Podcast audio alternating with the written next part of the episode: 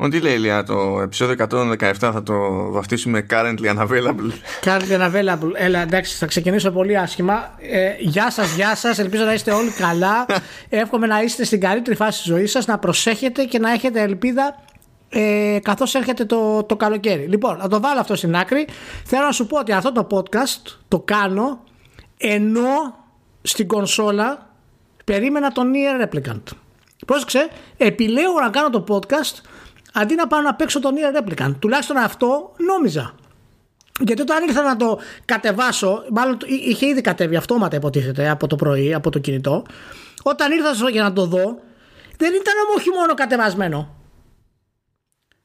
Δεν είναι καν available ακόμα στο region και το έχω πάρει για review. Λοιπόν, ακόμα δεν είναι καν available. Το καταλαβαίνεις τι λέμε τώρα. λοιπόν, δεν ξέρω, σύμφωνα με τη Square Enix είναι πάντω available. Απλά ναι, το ξέρω ότι είναι available σύμφωνα με τη Square Enix. Αν είναι δυνατόν. Όχι τίποτα άλλο. Αν είναι δυνατόν. Έστειλε και τα mailάκια τη και λέει το mail εδώ πέρα Critically acclaimed action role playing game near replicant version whatever now available. Experience the predecessor to Nier Automata like never before on PlayStation 4, Xbox One and PC. Είναι ξεκάθαρη.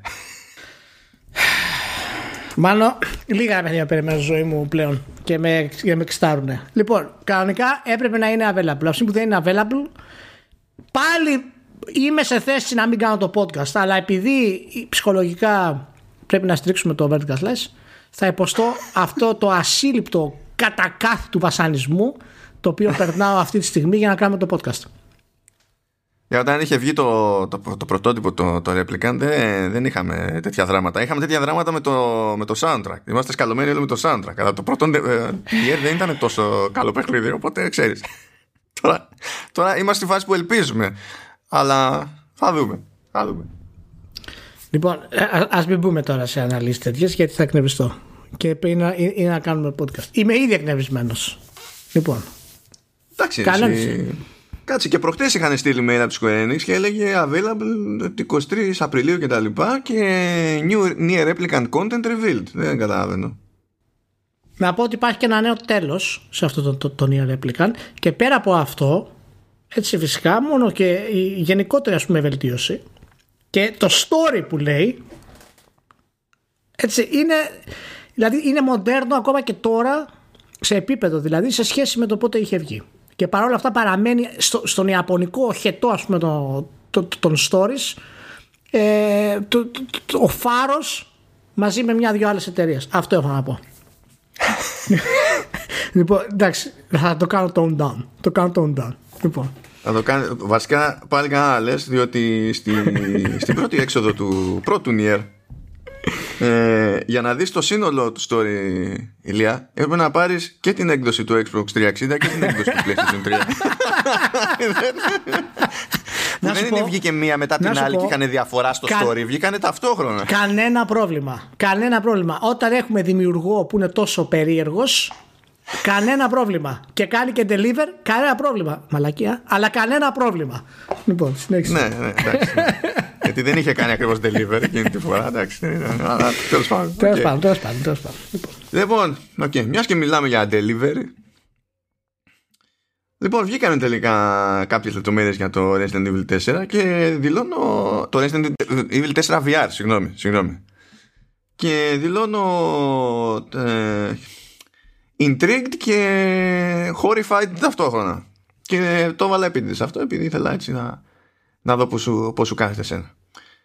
Είναι η άρμα του εκεί δύσμηρη που έτσι κι αλλιώς είναι mercenaries οι τύποι στο game development κυρίως και είχε αναλάβει τη μεταφορά του Resident Evil 4 σε, σε VR. Πάρα πολύ ωραία. Λες. Okay. Και λέει λοιπόν ότι ναι εντάξει γυρνάει σε first person ναι έχουμε αλλάξει τα φώτα σε ένα μάτσο textures Τώρα πόσο το πιστεύουμε αυτό, μην ανοίξουμε μια κουβέντα, έστω ότι. Ε, πάρα πολύ ωραία, αλλά σου λέει ότι έχει και room scale navigation. Οπότε θα έχεις το σωστό scale τέλος πάντων, το οποίο έπρεπε να έχεις. Έτσι και έμπαινε σε ένα χώρο. Σε εκείνη την πρώτη την καμπίνα που δεν μπαίνουμε όλοι. Εκεί στο, στο χουριό. Ε, Λέει επίσης ότι θα μπορείς να πιάνεις αντικείμενα από, το, από πάνω από το vest αντί να ανοίγεις το, το inventory, τουλάχιστον σε κάποιες περιπτώσεις. Το οποίο αν το έχουν κάνει καλά είναι χαριτωμένο όπου το έχω πετύχει δηλαδή σε, σε παιχνίδι και τέλος πάντων όλα αυτά ακούγονται ενδιαφέροντα αλλά στις δηλώσεις αυτές δεν λέει, δεν λέει κάποιος παιδί μου ότι τα κάναμε αυτά και επειδή αλλάζει η, η, γενικότερη αίσθηση κάναμε και αυτά και εκείνα και τα άλλα ώστε να υπάρχει ελπίδα να διατηρηθεί εκείνο, εκείνη η ισορροπία που έπαιζε σε action και χώρο. Και αυτό είναι το, για μένα το τεράστιο ερωτηματικό σε αυτή την περίπτωση, γιατί από εκεί εξαρτάται αν θα γίνει μια τέτοια μεταφορά, ένα τέτοιο, μια τέτοια διασκευή μάλλον, αν θα γίνει πανηγύρι ή όχι. Και μου φαίνεται ότι δεν θα το εξηγήσει ποτέ κανένας μέχρι να βγει το παιχνίδι.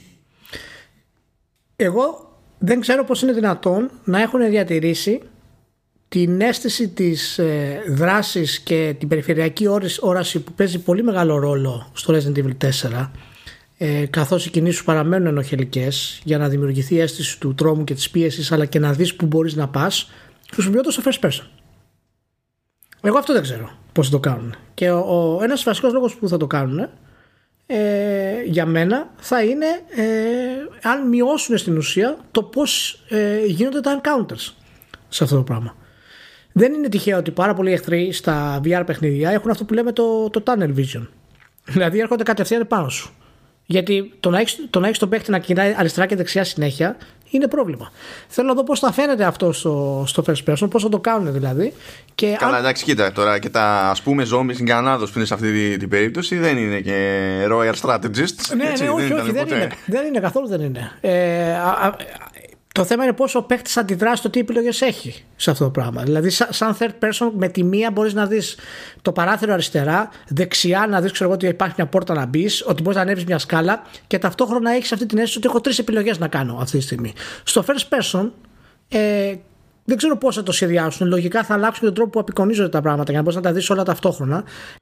Α, σίγουρα έχεις διαφορετικό οπτικό πεδίο και δεν γίνεται να μην το συνυπολογίσεις αυτό το πράγμα. Πράγμα που ναι. σημαίνει ότι η εύκολη λύση είναι να φροντίζεις οτιδήποτε πρέπει να προσέξεις και ειδικά τους εχθρούς τέλος πάντων, να τους έχεις πιο μαζεμένους προς το κέντρο. Το οποίο αυτό, αυτό είναι, είναι ένα θέμα. Αυτό είναι εμένα που με φοβίζει για το αν θα αλλάξουν. Γιατί η μεγάλη αλλαγή του Resident Evil 4 και γιατί θεωρείται και γιατί είναι για μένα το καλύτερο Resident Evil. Ε, μετά το, το κλασικό, μετά το 2 ας πούμε, είναι ότι πολύ απλά ε, σου έδινε την αίσθηση της δράσης διατηρώντας και αυτό που είπες φυσικά την ένταση και τον δρόμο των επιθέσεων.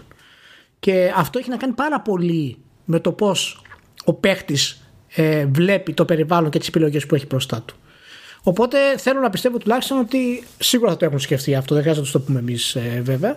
Αλλά εάν καταλήξει να είναι μια αρπαχτή με τη γενική έννοια, μπορεί να μην έχουν ενδιαφερθεί να αλλάξουν κάποια τέτοια πράγματα. Έτσι. Και να σου πω την αλήθεια, θα προτιμούσα να έχουν να κάνουν κάτι τέτοιο καλό, να αφοσιώσουν χρόνο εκεί από το να αλλάξουν πούμε, τα τέξου και να αφοσιώσουν ένα σύλληπτο χρόνο για αυτό το πράγμα. Αλλά τέλος πάντων, εντάξει, θα το δούμε. Θα το δούμε. Ε, Πάντως, ε, κα, καταλαβαίνεις ποια, ποια είναι τα ενδεχόμενα. Το πόσο στραβά μπορεί να πάει το πράγμα ή πόσο φοβερά μπορεί να καταλήξει ναι, να. Ε, πόσο φοβερό μπορεί να καταλήξει να είναι το όποιο boss fight στο, στο Resident έτσι. Εγώ πιο πολύ φοβάμαι για τα μικρά τα encounters που θα είναι πιο, πιο γελία. Αλλά άμα έχουν πάρει στα σοβαρά τα boss fights, επειδή τα boss fights εκείνα ήταν. Θυμάστε τι ήταν. Γενικά. Μακάρι να πετύχουν εκείνα τουλάχιστον. Εκείνα, μην ξεφτυλιστούν εκείνα. Και τα ενδιάμεσα, ξέρω εγώ, τα, τα βλέπουμε. Σκάει ο άλλος εκεί πέρα με την τζουγκράνα. Εντάξει, τι να γίνει. Είναι, είναι πληβίω δεν τον είχαμε σε εκτίμηση τότε, θα τον έχουμε και τώρα. Ξέρουμε ότι γίνεται πολλές φορές αυτή η δικαιολογία ότι παιδιά κάναμε ό,τι καλύτερο μπορούσαμε επειδή είναι VR. Αρχίζει και γίνεται πιπίλα σε κάποια πράγματα. Και θα τους πεις γιατί ρε παιδιά το αλλάξετε αυτό, γιατί δεν έγινε αυτό καλύτερο. Και θα πει, Ε, παιδιά, πρέπει να το αλλάξουμε για να προσαρμοστεί στους κανόνες του VR, ας πούμε. Και εντάξει, το καταλαβαίνω αυτό σαν, ε, σαν επιχείρημα, αλλά εάν πρόκειται να αλλάξει ένα παιχνίδι, μην το κάνεις στο VR. Καθόλου. Από να κάνεις εκεί. Οπότε ελπίζω ότι τουλάχιστον έχουν πάει με την οτροπία ότι αν ξανασχεδιάσουμε κάτι θα είναι ειδικά φτιαγμένο για το VR αλλά διατηρώντας την ουσία του παιχνιδιού. Αν, αν το αλλάξουν έτσι, μπορεί να μην χρειάζεται να το αλλάξουν, μπορεί να είναι ok. Μπορεί ξαφνικά να λειτουργεί κανονικά. Δεν ξέρω. Και yeah, μεταξύ κάποιος μπορεί να πει ότι ρε παιδιά, ξέρω εγώ και γιατί τόση δυσπιστία αφού το Resident Evil 7 ας πούμε σε VR ήταν με τη μία καλό ισχύ αλλά δεν ήταν από την ίδια ομάδα και δεν ήταν ε, προϊόν μετατροπής ενός παιχνιδιού που δεν σχεδιάστηκε έτσι εξ αρχής. Εννοείται. εννοείται. Και, και καταρχάς δεν έχει και, έχει και αρκετά διαφορετικό σχεδιασμό το Resident Evil 7 στο πώς, ε, σε, σε, σχέση με το 4, ας πούμε. Ε, ναι, ναι, ναι.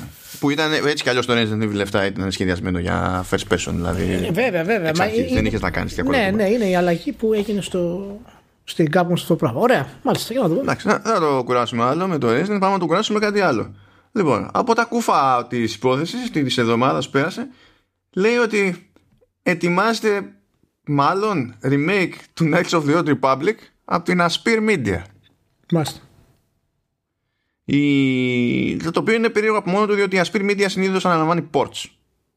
Δεν, ε, δεν χώνεται έτσι απλά ας πούμε, σε, σε οτιδήποτε original, πόσο μάλλον δηλαδή remake. Δεν, είναι, δεν, δεν μπλέκει έτσι. Και δεν είναι ότι δεν έχει ξαναπιάσει ποτέ Knights of the Old Republic. Έχει κάνει ένα δισεκατομμύριο ports. Δηλαδή σε iOS πρέπει να είχε κανονίσει τότε εκδόσεις για Mac. Εγώ είχε κάνει. Είχε τέτοιου είδους κονέ με την Bioware, ας πούμε, και, και τα έκανε. OK. Okay. Αλλά το περίπου remake, και λέω περίπου remake, διότι η φράση που έχει χρησιμοποιηθεί είναι ότι it's more of a remake. Δηλαδή δεν, δεν είμαστε και σίγουροι που το πάει το πράγμα. Και ξεκινάμε κάτι τέτοιο και δεν αναφέρεται πουθενά η EA από τη μία. Ε, δεν, δεν αναφέρεται πουθενά η Bioware από την άλλη. Και το πιάνει ένα στούντιο που δεν έχει αναλάβει κάτι ανάλογο στο παρελθόν. Ναι. Αυτό. Ας πούμε ότι δεν το περίμενα. Δεν περίμενα τέτοιο κόμπο. Καθόλου. Ε, από πού να το πιάσω τώρα και από πού να το καταλήξω να σου πω την αλήθεια. Είχα και μια συζήτηση με τον Νίκο Παπακοσταντίνου έτσι στα πεταχτά. Ε, καλά, η, φυσικά αυτό δεν είναι επίσημη ανακοίνωση προφανώς, οπότε δεν ξέρουμε ακριβώς το τι εννοούν. Έτσι. Ε, ναι, είναι από δηλώσεις του Στράιερ που δεν έγιναν σε. Δεν ήταν κείμενο στο, στο Bloomberg, ναι, έγινε ναι. σε, σε show, στο Minimax Show και από εκεί και πέρα υποτίθεται ότι ε, προς τα εκεί κινήθηκε και ρεπορτάζ του Eurogamer που έγινε ξέχωρα από το ρεπορτάζ του Schreier. Ε, δεν ξέρω τώρα, θες να, θες να πούμε αν υπάρχει λόγος να έχουμε remake του Knights of the Old Republic. Νομίζω είναι κουραστικό, το έχει ακούσει ο κόσμος αρκετές φορές. OK. Okay. Ε, εάν λέμε remake, τι εννοούμε remake; Για το Knights of the Old Republic. Γιατί το να κάνεις remake το Halo και να του βάλεις ας πούμε νέα γραφικά έτσι, που και αυτό είναι σε εισαγωγικά το remake είναι ok. Το κάνεις. Και γίνεται ωραίο και μετά το αλλάζεις και το παίζεις και το κλασικό αν θέλεις. Για να κάνεις ένα παιχνίδι RPG σαν το National Republic remake ποια σημεία του θα κάνεις remake; Θα αλλάξεις το σύστημα μάχης; Καλά, άμα πεις κάνω remake στα σοβαρά, δηλαδή με όλη την έννοια του όρου, πρέπει να του αλλάξεις τα φώτα του παιχνιδιού και απλά να κρατήσεις το story, ξέρω εγώ. Ναι, μα, μα εκεί είναι το point που θέλω να καταλήγω. Το, το να κάνεις remake ένα RPG, έτσι, τι, ποιο σύστημα θα κάνουν remake, πού, πού θα το κάνουν remake; Γιατί στην ουσία, για να κάνεις remake χρειάζεται όχι μόνο καινούργιο σχεδιασμό σε πολλά επίπεδα, χρειάζεται και καινούργια μηχανή. Άμα δεν θα κάνεις κανονικό remake. Γιατί βελτιώσεις το παιχνίδι, mods, higher texture mods. Υπάρχουν ήδη. Εγώ δεν πιστεύω ότι μπορεί να το κάνει, να κάνει κάτι τόσο ούγκα, ας πούμε, η Ασπίρ. Νομίζω ότι δεν έχει καν τα άτομα για να πει ότι μπλέκω και το κάνω. Ναι, αυτό, και επίσης υπάρχει και το άλλο. Ε, Ποιος το έδωσε για να το κάνει remake; Πώς κατέληξε στην Ασπίρ, Ποιος είπε ότι είναι καλή ιδέα να δώσουμε το remake αυτό στην Ασπίρ; Η οποία να αναφέρουμε ότι είναι, έχει αγοραστεί από το Embracer Group, ε; ε; ε; Ακριβώς. Οπότε, ποιος έδωσε το OK σε αυτό το πράγμα; Το EA, η Disney, η EA και η Disney; Λοιπόν, δεν ξέρω. Ε, εντάξει, υπάρχει λογική ότι τα remakes είναι καλό να γίνονται ε, σε τέτοια παιχνίδια για να τα παίξουν νεότερες γενιές. Αλλά στατιστικά και σε θέματα πωλήσεων δεν πουλάνε αυτά τα παιχνίδια σε κόσμο ο οποίος είναι νέος αυτή τη στιγμή. Τα παιχνίδια αυτά το μεγαλύτερο ποσοστό τους θα το πάρει κόσμος που έχει ήδη παίξει τον Old Republic. Το αν θέλεις να αγγίξεις τη νέα γενιά, τότε το remake που πρέπει να κάνεις για τις νεότερες γενιές, το remake που πρέπει να κάνεις πρέπει να είναι τρομερό. Πρέπει να είναι δηλαδή πολύ ειδικό για να πεις ότι θα βάλω χρήματα για να μπορέσω να βγάλω κάτι και να κάνει μπαμ. Αλλιώς, ναι, άμα θες απλά να το βγάλεις και κάποιοι νέοι να το παίξουν, να γίνει έτσι γνωστό και να το αγοράσουν παλαιότεροι, δεν χρειάζεται να κάνεις πολλά πράγματα. Α πούμε αλήθεια, εγώ δεν πιστεύω ότι αυτό θα είναι remake, remake που να δικαιολογεί το, τον όρο γενικότερα. Νομίζω ότι είναι και πολύ υποπτή αυτή η φράση, το more of a remake του, του Stryer.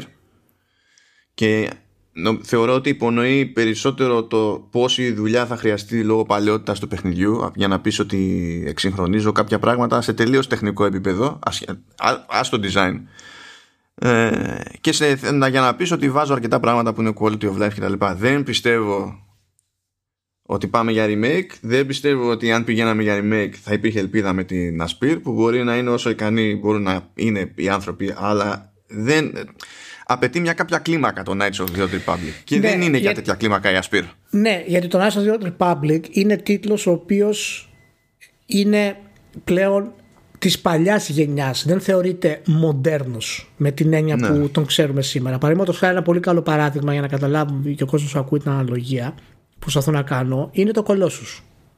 Το remake του Colossus έτσι, βασίστηκε ακριβώς πάνω στους ήδη υπάρχοντες μηχανισμούς για να τους βελτιώσουν, να δώσουν δηλαδή ουσιαστικά καλύτερο χειρισμό, καλύτερα grabbing points και φυσικά να βελτιώσουν τα γραφικά στο επίπεδο που τα βελτιώσανε ε, και να προσφέρουν και άλλες διάφορες μικρές λειτουργίες όπως παραδείγματος το photo mode και 60 fps μια χαρά, σούπερ. Αλλά για να αλλάξεις αν κρατήσει τον ίδιο χειρισμό του Kotor για σήμερα ναι, και, και, απλά να του αλλάξεις λίγο, να το κάνεις πιο έτσι. Ε, δεν, δεν παλεύεται αυτό το πράγμα. Οπότε πραγματικά δεν ξέρω. Είναι, είναι όντως ενδιαφέρον ε, και από τις δύο πλευρές να δούμε που θα φτάσει αυτό το πράγμα. Και πότε έχουμε επίσημη ανακοίνωση πάνω απ' όλα. Να δούμε, περίεργο. Και φαντάζεσαι να καταλήγει στην ασπίρα αυτό πολύ απλά επειδή η Bioware δεν την παλεύει ούτε να κάνει κάτι τέτοιο on the side. Τι προλαβαίνει, τίποτα. Ποιο on the side, Ποιο the side. Ναι, μακάρι, μακάρι να τη βάζει να το κάνει. Εγώ σου λέω, μήπως τη ξαναδίνανε το Spark. Υπάρχει τώρα το, το Mass Effect που βγαίνει το Legendary Edition. Το οποίο αυτό φαίνεται τουλάχιστον ότι είναι προσεγμένο ε, όσον αφορά ε, τα γραφικά, την αλλαγή στο πρώτο παιχνίδι να το κάνουν πιο μοντέρνο και πιο κοντά πούμε, στο 2 και στο 3 και έτσι δίνεις όλο το πακέτο μια αξία να όντως να το αγοράσει κάποιος που δεν το έχει παίξει γιατί πολύ απλά το Mass Effect Trilogy παραμένει ένα σημείο σταθμός ας πούμε στην κατηγορία των RPGs και έχει νόημα αλλά οι μηχανισμοί του είναι ήδη μοντέρνοι του Mass Effect. Δηλαδή το cover shooting μπορεί να είναι λίγο άγαρμπο με τα σημερινά δεδομένα, αλλά μπορείς να το φτιάξει. Ναι, αλλά είναι να... της εποχής τέλος ναι, Μπορείς ναι. να το λειτουργήσεις δηλαδή και να το βελτιώσεις, να το κάνεις πιο ωραίο, όπως και έγινε ας πούμε με το Mass Effect το 1 το... που θα δούμε. Ε, Τέλος πάντων, θα δούμε, θα δούμε. Θα δούμε. Θα δούμε. Α δούμε. Είναι πολύ, γενικά είναι πολύ επικίνδυνο αυτό το πράγμα. Φαντάζεσαι βγάζεις μια ανακοίνωση και λέει ότι κάναμε refine και το, και το story. Είδα table flips. Γιατί εντάξει, ε, εδώ παρακάω το Last of Us remake. Ποτέ ξέρεις τι θα γίνει. Μπορεί να, πρέπει να βελτιώσουν τίποτα, ξέρω εγώ. Δεν ξέρεις ποτέ. Α τα αφήσουμε, πάμε σε μερικά έτσι πιο ένα-δυο διαδικαστικά. Από, από Xbox μεριά, μιας και ξεκίνησε υποτίθεται η δοκιμή για το, για το cloud gaming τέλος πάντων του, του Xbox. Ε, Μ' αρέσει που λέει Apple phones and tablets, δεν λέει iPhone και iPad, μπερδευτούμε. Τέλος πάντων, ε, μέσω, μέσω Safari βέβαια, μέσω, μέσω browser, γιατί έχουμε πει δεν, δεν σηκώνει η Apple τώρα εφαρμογή ξεχωριστή στο, στο App Store και αντίστοιχα για, το, για Windows PC με, με Windows 10. Θεωρώ τουλάχιστον αστείο ότι ε, πλατφόρμες που μείνανε πίσω επειδή έπαιζε, πώς να σου πω, έπαιζε τρίβη, έπαιζε κόντρα ανάμεσα σε Microsoft και, και Apple. Ε, είναι στο ίδιο tier για τη Microsoft με τα Windows 10. Δεν ήταν το ίδιο προτεραιότητα το Windows 10. Είναι ένα σημείο των καιρών. Έτσι το αναφέρω για, τη, για την ιστορία. Ναι. Αλλά ξεκίνησε αυτό. Είναι σε beta βέβαια. Έτσι. Δεν είμαστε και καλά έτοιμοι. Είναι σε beta βέβαια σε ε, που θα πιάσει όλες τις, και τις 22 χώρες στις οποίες υποστηρίζεται ήδη το cloud gaming ναι, έτσι. Ναι. φαίνεται να λειτουργεί αρκετά ok σε πρώτη φάση όχι super duper αλλά είμαστε σε beta έτσι. Όταν, από αυτά που διαβάζω δηλαδή είναι ότι όταν λειτουργεί λειτουργεί όντως όπως λειτουργεί σε Android με, με εφαρμογή. Απλά είναι πιο, παίζει μεγαλύτερη αστάθεια. Τώρα τι φταίει ακριβώς σε αυτή την περίπτωση είναι επειδή ψάχνονται ακόμη με τον browser, είναι επειδή παίζει κάτι άλλο από πίσω. Όποιος ξέρει είναι γνωστά λέει όμως αυτά τα θέματα στη, στη Microsoft και έτσι κι αλλιώς θα μπουν στη διαδικασία να ασχοληθούν. Δεν θα έχει και νόημα διαφορετικά εδώ που τα λέμε, οπότε Ναι. λογικό και επόμενο. Προχωράνε τέλος πάντων αυτά τα πραγματάκια. Έσκασε και εκεί η αλλαγή επίσης στο ε, ας το πούμε στο Xbox Live Gold γιατί λέει ρε παιδί μου ότι προηγουμένως έπρεπε να έχει κάποιος Xbox Live Gold για να παίξει ε, multiplayer σε free to play games. Τώρα δεν είναι αυτό αναγκαίο. Ήταν μια από τις χαζομάρες γενικά ρε παιδί μου του, της Microsoft και του Xbox Live Gold.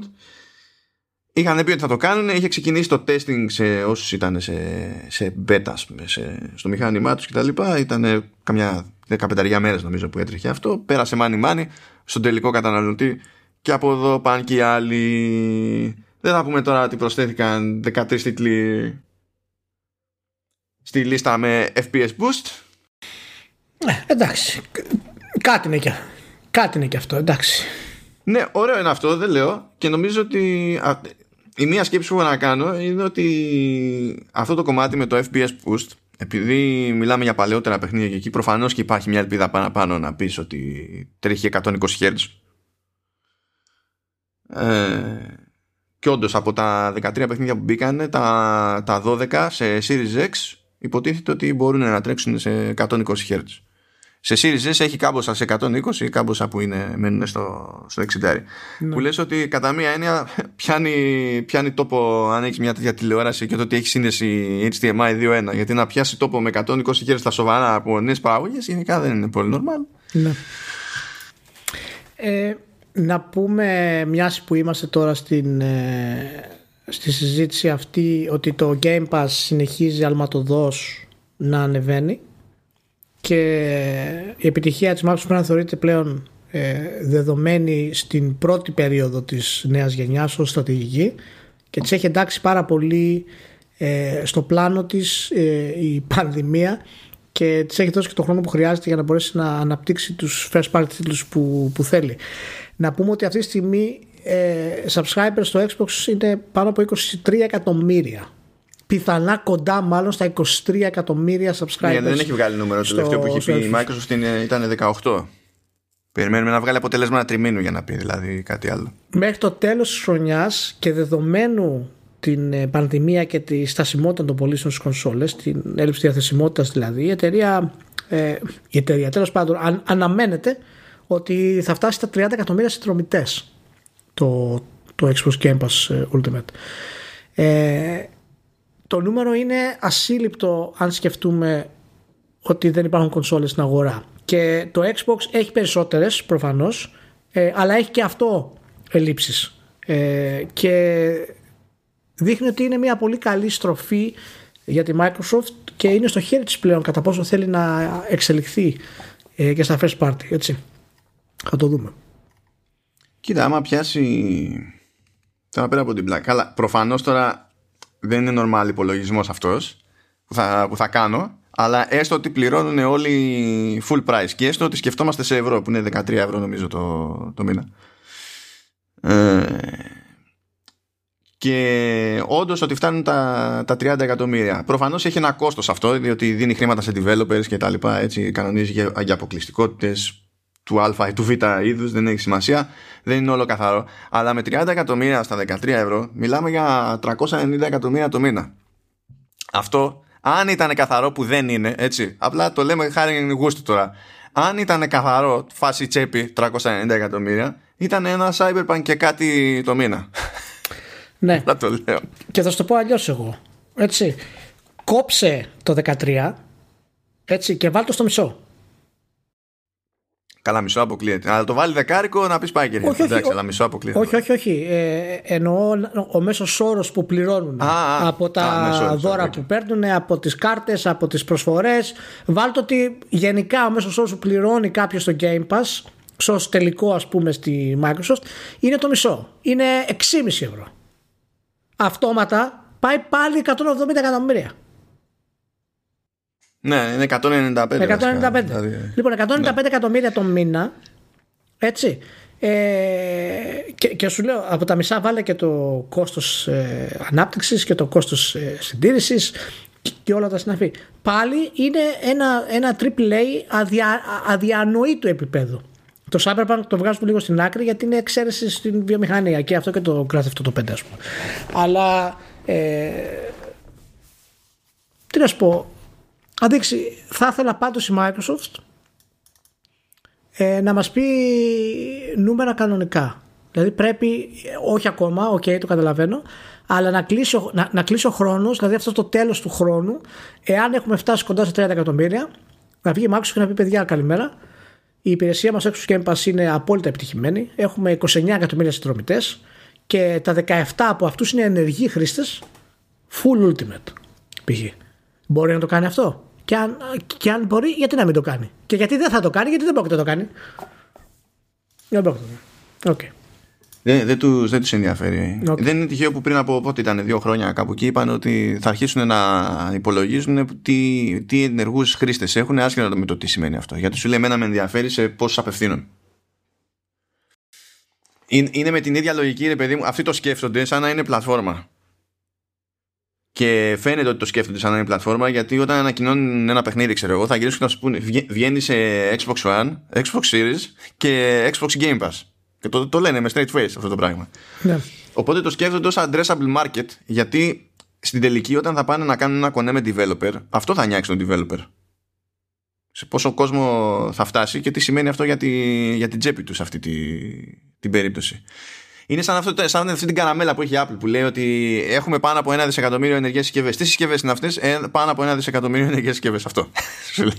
ναι, ναι, το, το έχουμε ξαναζητήσει αυτό και ήταν λίγο το. Δηλαδή, ίσως αν, ε, ε, εάν πει τα νούμερα να προσελκύσει περισσότερο κόσμο ε, είναι λίγο περίεργο γενικά εγώ δεν, δεν είμαι φαν του μια εταιρεία να μιλάει κάτι όταν έχει επιτυχία και, δεν, και πραγματικά δεν μπορώ να καταλάβω ποιο είναι το μειονέκτημα σε αυτό το πράγμα. Και προφανώς μπορώ να το καταλάβω γιατί δεν είμαι επιχειρηματίας στην Microsoft ή στην Apple, ας πούμε. Okay. Απλά δεν μπορώ να το καταλάβω 100% γιατί μια εταιρεία σε μειονεκτική θέση που είναι η Microsoft, δεν μιλάμε τώρα στην Apple, η οποία είναι, είναι culture force, ας πούμε, στον κόσμο, αλλά μια εταιρεία που είναι σε κάπως μειονεκτική θέση σχέση με τον ανταγωνισμό της, να μην θέλει να εκθιάσει οποιαδήποτε τη επιτυχία και στρατηγική. Κοίτα, μπορεί να υπάρχουν νομικά κολλήματα. Νομικά, όχι να, μην, να, να είναι παράνομο να το αναφέρει, αλλά το νομικό τμήμα να έχει κάποιο σκάλωμα τέλος πάντων για τον ΑΒ λόγο. Και προφανώς παίζει ρόλο και το πάλι ως συνήθω στο χρηματιστήριο. Γιατί έτσι και γυρίσεις και πεις: Έχω τόσους συνδρομητές. Η αγορά δεν ξέρει να υποθέσει. Δηλαδή θα σκεφτεί ότι ναι, δεν μπορεί όλοι αυτοί να, να πληρώνουν full. Αλλά δεν ξέρει πώς να το ζυγίσει ακριβώς. Το μόνο δεδομένο που έχει είναι ο αριθμός των, των χρηστών που, που παίρνει από την εταιρεία. Άμα βγεις και πεις όμως ότι έχω μεν τόσους αλλά στην ουσία η πλειοψηφία δεν πληρώνει full, αυτό η αγορά μπορεί να το εκλάβει ως αποτυχία. Ως ένδειξη αδυναμίας, αν όχι ως αποτυχία, ξέρω εγώ. Ναι, OK, okay, μπορεί να είναι χρηματιστηριακό. Μπορεί να είναι χρηματιστηριακό. Και αυτό, εντάξει, υποθέσεις είναι και αυτές, βέβαια, έτσι, να το, να το πω. Ναι, εντάξει, πιο πολύ, πιο πολύ τα λέμε αυτά σαν ενδεχόμενα, διότι τουλάχιστον για να όποιος μας ακούει να συνειδητοποιεί και εκείνος ή τουλάχιστον να υποψιάζεται ότι σε τέτοιου, πίσω από τέτοιου είδους αποφάσεις παίζουν πολλά περίεργα. Δεν είναι ότι απλά η εταιρεία πούμε, δεν κάνει κέφι. Ναι. δεν είναι ποτέ τόσο απλό. Ναι, σίγουρα. Και βολεύει όλο αυτό το αντικείμενο συζήτηση βέβαια, διότι πέρασε μια εβδομάδα όπου πεταγόταν παντού ο Jim Ryan και έλεγε πράγματα. Το οποίο θα κλάβω ως καλό σημάδι, διότι όταν βλέπεις τέτοια αντίδραση από μια τέτοια εταιρεία και συγκεκριμένα από το άτομο που τρώει τόσο κράτος στον καιρό, ε, ότι τουλάχιστον έχει κάνει register ότι υπάρχει θέμα. Μπορεί να είναι θέμα αντίληψης, έτσι. Μπορεί οτιδήποτε. Αλλά κάνει αρκετά register ώστε να πει η εταιρεία ότι τέλος πάντων κάτι πρέπει να πούμε ή κάτι πρέπει να κάνουμε. Ναι.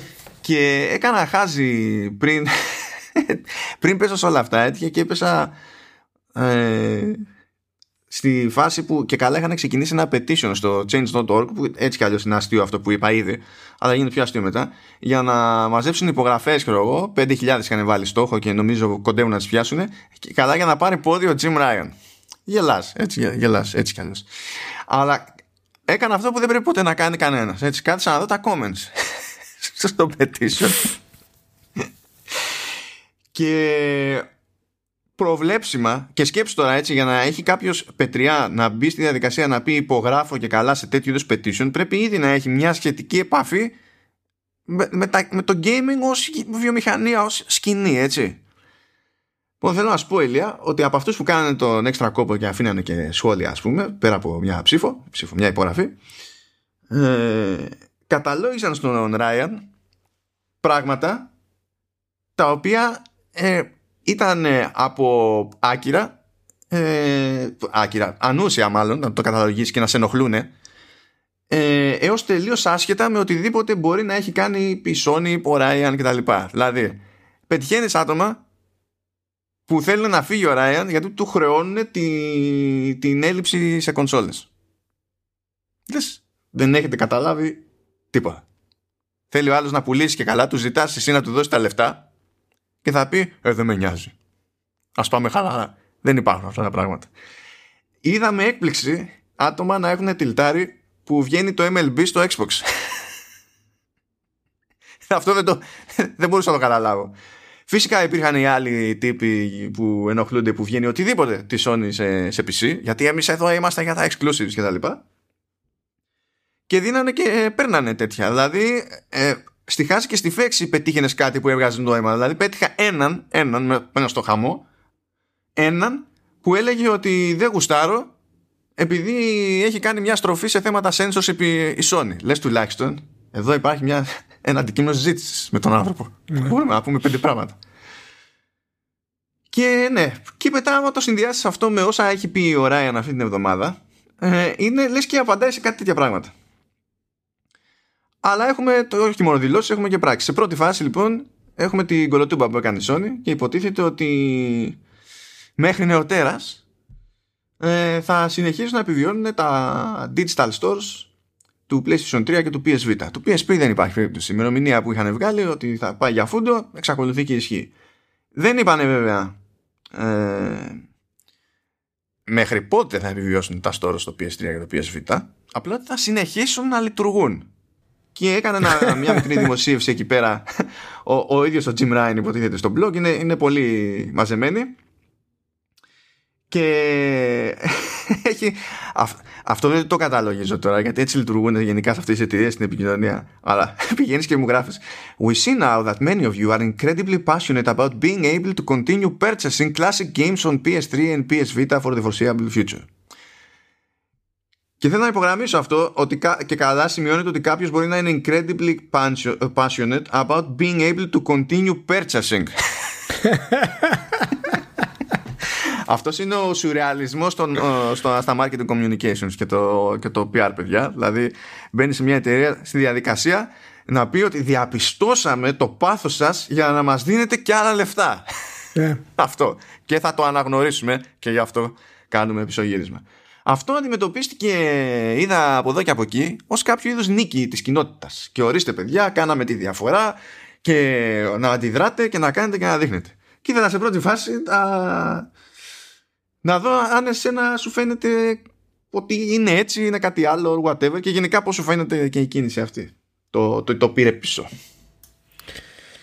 Ε, είναι ακριβώς στο, στο μονοπάτι το οποίο έχουμε περιγράψει εδώ και καιρό ότι γενικά δεν ξέρει τι κάνει και δεν το λέω με με υπεροψία αυτό το πράγμα ενώ ότι δεν του βγήκαν τα σχέδια που ήθελε και τα, τα χρονοδιαγράμματα και επειδή επέλεξε αυτή τη στρατηγική και επειδή ε, εμφανίστηκε η πανδημία. Και αυτό επηρεάζει σαν ντόμινο διάφορα άλλα πράγματα. Ένα από αυτά είναι φυσικά και οι αποφάσεις που μπορεί να πάρει ε, όπως είναι για το store. Μπορεί να αποφάσει ότι παιδιά είμαστε ok, θα το κλείσουμε κτλ. Αλλά η όλη η πίεση που έχει δεχτεί η εταιρεία από τα προηγούμενα και η εξτρά πίεση για το store τον έκανε να το πάρει πίσω αυτό το πράγμα. Δηλαδή, μπορεί να πει ότι α, άμα τους χαλάσουμε λίγο τους gamers τώρα, θα τους αναχωρήσουμε, ε, θα το πάρουμε πίσω. Δεν θα υπήρχε περίπτωση να το πάρει πίσω αυτό ο Ryan εάν ε, υπήρχε κανονική ροή στο PlayStation, οι κονσόλε ήταν στην αγορά, δεν υπήρχαν σκάλπε, δεν υπήρχαν τέτοια προβλήματα ε, και υπήρχαν και first party τίτλοι ξέρω εγώ διαθέσιμοι, ήταν μέσα στα χρονοδιαγράμματά του. Σιγά μην ενδιαφέρον ο Ryan τώρα να τη χαλάσει του gamers για το PSV, ας πούμε. Δεν υπάρχει καμία περίπτωση, παιδιά. Καμία περίπτωση. Τώρα φαίνεται ότι ακόμα και το παραμικρό που κάνει θεωρεί ότι μπορεί να δημιουργήσει πρόβλημα. Και αν όντως δημιουργήσει πρόβλημα και υπάρχει αντίδραση, αμέσως θα το, θα το αλλάξει. Και δεν είναι χαρακτηριστικό αυτό του Ράιαν ως ε, προσωπικότητα και επιχειρηματία. Δεν είναι χαρακτηριστικό αυτό. Ναι, να πούμε λίγο το εξής. Όταν μια εταιρεία αποφασίζει ότι θα κλείσει αυτά τα stores, ε, εννοείται ότι έχει στατιστικά χρήσης. Και υπάρχουν ε, κάποια στατιστικά που όταν είναι αρκετά, κάποια νούμερα που όταν είναι αρκετά χαμηλά, πάβει να έχει νόημα η συντήρηση σε ένα προϊόν, σε μια υπηρεσία κτλ. Δεν το κάνανε στην τύχη. Ούτε κόβουν πρώτη φορά στη ζωή τους υπηρεσία που έχει κάποιους χρήστες. Όλοι έχουν περάσει από αυτό το, το looky, ας το πούμε έτσι. Ε, αλλά το θέμα για μένα σε αυτή την περίπτωση ήταν ότι παίρνουμε σε πρώτα απ' όλα πολύ στα σοβαρά αυτό, αυτή τη μειοψηφία που δεν είναι η μειοψηφία που συνεχίζει να χρησιμοποιεί αυτά τα stores είναι η μειοψηφία της μειοψηφίας, η οποία έχει και την ενέργεια να βγαίνει και να διαλύεται και να κράζει στο web ναι αν κέρδισε και καλά κάποιος τα αλήθεια, ας το πούμε, ό,τι μπορείς να κερδίσεις μια. Γιατί παράταση πήρε έτσι. Παιδιά θα πεθάνουν τα stores αυτά, είναι σίγουρο. Είναι σίγουρο. Απλά θα πεθάνουν άλλη ώρα. Κέρδισαν αυτοί. Τι κέρδισαν δεν έχω καταλάβει. Νομίζω ότι ο μεγαλύτερος κερδισμένος από όλη αυτή τη φάση είναι αυτοί που πουλούσαν μεταχειρισμένα και είδαν ότι τους παίρνει να χρεώσουν παραπάνω. αυτό. Μα, δηλαδή. Μάνο, αυτό, ναι, το ξαναείπαμε. Αυτό είναι μια, μια περίεργη αντίδραση των ε, gamers επειδή απλά υπάρχουν τα social media για να μπορέσουν να αντιδράσουν σε τέτοια πράγματα. Τα, τα γενικά επιχειρήματα περί ε, να σώσουμε την ιστορία του gaming και όλα αυτά τα πράγματα, ας πούμε, συγκεκριμένα για αυτό το store, ενώ δεν τους βγαίνει αλλού σε άλλα επίπεδα που είναι πολύ πιο σημαντικά ε, για να μπορέσουν να, να, να σωθεί ας πούμε, η ιστορία του gaming κτλ. Είναι καθαρά θέμα αντίδρασης ε, σε μια κατάσταση social media. Ε, σίγουρα καλύτερο είναι να υπάρχουν τα stores, καλύτερο είναι να υπάρχει η διαθεσιμότητα αυτών των τίτλων και η ικανότητα του κοινού να τα αγοράσει, γιατί έτσι είναι ούτως ή άλλως πολύ καλό για τη βιομηχανία. Αλλά η, το πόσο σημαντικό είναι με βάση του τι ο Ryan περνάει αυτή τη στιγμή με τη Sony υπάρχει λίγο μια ανισορροπία εδώ. Γι' αυτό σου λέω αυτό το πράγμα αν η Sony όταν, όταν ήταν όλα καλά και τα λοιπά προχωρούσε δεν θα, δεν το σκεφτόταν ούτε, ούτε κουβέντα καν να το κάνει, να το αλλάξει. Πάντως, πάντως έχει πλάκα ότι αυτή η κίνηση το ότι τέλος πάντων δεν έχει νόημα πλέον να στα κόψουμε αυτά πρέπει να είναι από αυτές τις λίγες που έχει κάνει τελευταία η Sony με το λανσάρισμα του PlayStation 5 που συμβαδίζουν με την αρχική της θέση ρε παιδί μου ότι πιστεύουμε σε clean breaks μεταξύ γενναιών. Οπότε κατά μία έννοια το τα κόβουμε αυτά πηγαίνει με την κλασική λογική ότι έχει συνηθίσει ο κόσμος ότι από ένα σημείο και έπειτα δεν μπορεί να, να βρει τίποτα παλιό. Έτσι όπως συνέβαινε σε κάθε γενιά ας πούμε. Αυτό. Πονάει πόδι κόβει πόδι. ναι, Αυτό δεν ναι, ναι. υπάρχει. Ήτανε... Ισχύει. ισχύει. Είναι, είναι, υπάρχουν πολλές θεωρίες. Ναι. Δεν θεωρώ ότι γενικά είναι κάτι φοβερά κοστοβόρο το να κρατήσει αυτά τα, τα store να τρέχουν. Βέβαια αυτό δεν το θεωρώ καν επιχείρημα για να μένουν σαΐ αυτά τα store να, να λειτουργούν. Ε, θα μου φαινόταν λογικότερο να το έκανε γενικά όλο αυτό γαργάρα, να μην είχε πει ποτέ τίποτα. Να μην είχε μπει στη διαδικασία να τα κόψει. Ε, και να το κάνει όταν θα το συνδύαζε με κάποιο άνοιγμα καλό ας πούμε του PlayStation Now που έτσι κι αλλιώς το PlayStation Now έχει τίτλους του PS2 και του PS3 και τα λοιπά μπορείς να τους παίξεις με, με stream έτσι για να πει ότι γιατί τότε θα είχε ένα συγκεκριμένο επιχείρημα ε, για μεγαλύτερο κομμάτι του κόσμου τέλος πάντων ως την πρόσβαση σε παλιούς τίτλους αν υποθέσουμε ότι γιατί εγώ θεωρώ και λογικό να έχει κάποιος ένα τέτοιο καημό, άσχετα που θεωρώ ότι δεν είναι αυτός ο καημός τώρα που συνδεόταν με αυτή τη μανούρα που έγινε σε αυτή την περίπτωση. Συμφωνώ σε αυτό που λες δηλαδή α, κατά μία έννοια έχει, ως, σε αυτό το μέτωπο έχει κάνει ήδη δουλειά με το PlayStation Now η, η Sony. Ναι, ισχύει. Θα έπρεπε να το, να το συνδυάσει. Αλλά στο PlayStation Now, το PlayStation Now γενικά είναι ένας αχταρμάς από ναι. άποψη ναι. στρατηγικής. Είναι τόσο αχταρμάς από άποψη στρατηγικής, μας φέρνει στη, στην επόμενη δήλωση του, του Ryan. Πετάχτηκε και είπε λοιπόν ότι θα έχουμε cloud strategy, ξέρω εγώ, ε, που θα είναι unique and only on PlayStation. Αυτό πήγε πακέτο με κάποιες διευκρινήσεις γιατί σου λέει ότι είστε, ξέρω εγώ, ανακοινώσατε το 2019 συνεργασία με τη Microsoft για να χρησιμοποιήσετε το, ε, τα, την πλατφόρμα Azure για να τρέχει το cloud, ξέρω εγώ, κτλ. Πάρα πολύ ωραία. Όταν γυρνάει και, και λέει στη Nikkei ότι ε, ναι, εντάξει, είμαστε ακόμα στη φάση που ανταλλάζουμε ιδέες. Που εντάξει, αυτό μπορεί να είναι και ψέμα. Έτσι. OK, okay, το δέχομαι. Αλλά αν, γιατί να το πεις αυτό το πράγμα, Γιατί να βγεις και να δώσεις την εντύπωση στην αγορά ότι έχουν περάσει δύο χρόνια από τότε και είσαι ακόμη στο brainstorming; Από τη στιγμή που πλήρωσες πριν από τόσα χρόνια, ό,τι πλήρωσες για να αγοράσεις την Gaikai το 2012, έχεις το ρημάδι το PlayStation Now. Δεν ξέρουμε στο PlayStation Now πότε κάτι είναι. Δεν ξέρουμε. Και καλά. Είναι streaming, δεν είναι streaming. Είναι τώρα 720p, τώρα σε λίγο θα ανέβει για πρώτη φορά σε 1080p. Κάποια είναι με download, κάποια δεν γίνονται με download ε, μπαίνουν τώρα τελευταία παιχνίδια που μπορεί να είναι και λίγο πιο γνωστά ή λίγο πιο φρέσκα κτλ. Αλλά μπαίνουν με συγκεκριμένη ημερομηνία λήξης που μπορεί να είναι, ξέρω εγώ, δύο μήνες αργότερα. Που είναι πιο σφιχτά τα περιθώρια αυτά σε σχέση με αντίστοιχα παραδείγματα που έχουμε από το, από το Game Pass. Δεν γίνεται να πω με straight face, άμα με ρωτήσει κάποιος τι ρόλο βαράει το PlayStation Now, κάτι συγκεκριμένο και να βγάλουμε άκρη στα γρήγορα. Είναι και αυτό η δική μου θεωρία, είναι και αυτό ε, ένας τρόπος να γεμίσει το χρόνο να γεμίσει το χρόνο ότι η Sony κάνει κάτι αυτή τη στιγμή για να μπορέσει να ερεμήσει το κοινό από την έλλειψη των κονσολών και την έλλειψη των παιχνιδιών. Και αυτό ε, είναι ένα από τα προβλήματα τα οποία έχει πάρα πολλά πλοκάμια. Ένα από αυτά ήταν τα stores, ένα από αυτά είναι αυτή η δηλώση του Τάρο. Τι σημαίνει καταρχάς unique; Τι σημαίνει unique; Αυτό φαντάζομαι ότι εννοεί το, ε, το εννοεί ως προσέγγιση. Θα έχει τέλος πάντων κάποιο feature set που θα είναι κάτι. Ναι, ποιο, ποιο θα είναι αυτό το feature set που θα είναι unique; Και δηλαδή έχει λύσει το πρόβλημα του streaming και θα προσφέρει και κάτι unique που δεν υπάρχει αλλού και streaming υπάρχει. Τι εννοεί, δηλαδή είναι τόσο hype αυτό το πράγμα. Είναι σαν τις δηλώσεις που έκανε πριν κυκλοφορήσει το PlayStation 5. Έτσι και είναι γενικά η δηλώση που κάνει η Sony γενικότερα πριν τι κυκλοφορίε. Δηλαδή υπάρχει αυτό το false marketing που κάνει και στην ουσία οδηγεί τον κόσμο στο hype. Αυτό κάνει. Και κάποιες φορές αποδίδει, κάποιες φορές δεν αποδίδει. Το ίδιο έκανε και τώρα. Δεν έχει αποδώσει ακόμα αυτό το πράγμα. Άσχετα αν η κονσόλα έχει σαρώσει γιατί είναι PlayStation, το brand είναι αυτό που είναι. Και πήρε πίσω τις κυκλοφορίες των τίτλων που ήταν να πάρει. Έκανε cross-gen τελικά που δεν κάνουν cross-gen. Και τώρα έχουμε και. Τι σημαίνει unique, ρε μάνο; Δηλαδή ε, ε, είναι, είναι μια λέξη που χρησιμοποιεί η οποία αυτός που την διαβάζει λέει πω πω ρε φίλε τι έρχεται στο PlayStation; Είναι unique και only on PlayStation. Να δω ποια θα είναι το unique streaming στο PlayStation. Μακάρι να είναι ο πρώτος που θα το φωνάξει θα είμαι εγώ και θα πάει γίνω συνδρομητής σε ένα δευτερόλεπτο Λατρεία. Τι εννοείς, απλά γίνουμε συνδρομητές έτσι κι αλλιώς. Δεν τη γλιτώνουμε εμείς. Εμείς είμαστε πάντα. Καλά, ναι, εντάξει. εντάξει αυτή η κατάρα είναι αυτή που είναι. Αλλά ε, είναι πραγματικά που μου κάνει πολύ εντύπωση ακόμα και τώρα η λέξη που χρησιμοποιεί όταν θέλει να χαϊπάρει κάτι ε, το οποίο δεν έχουμε ιδέα καν. Όχι τι είναι, τι σημαίνει αυτό που θέλει να φέρει.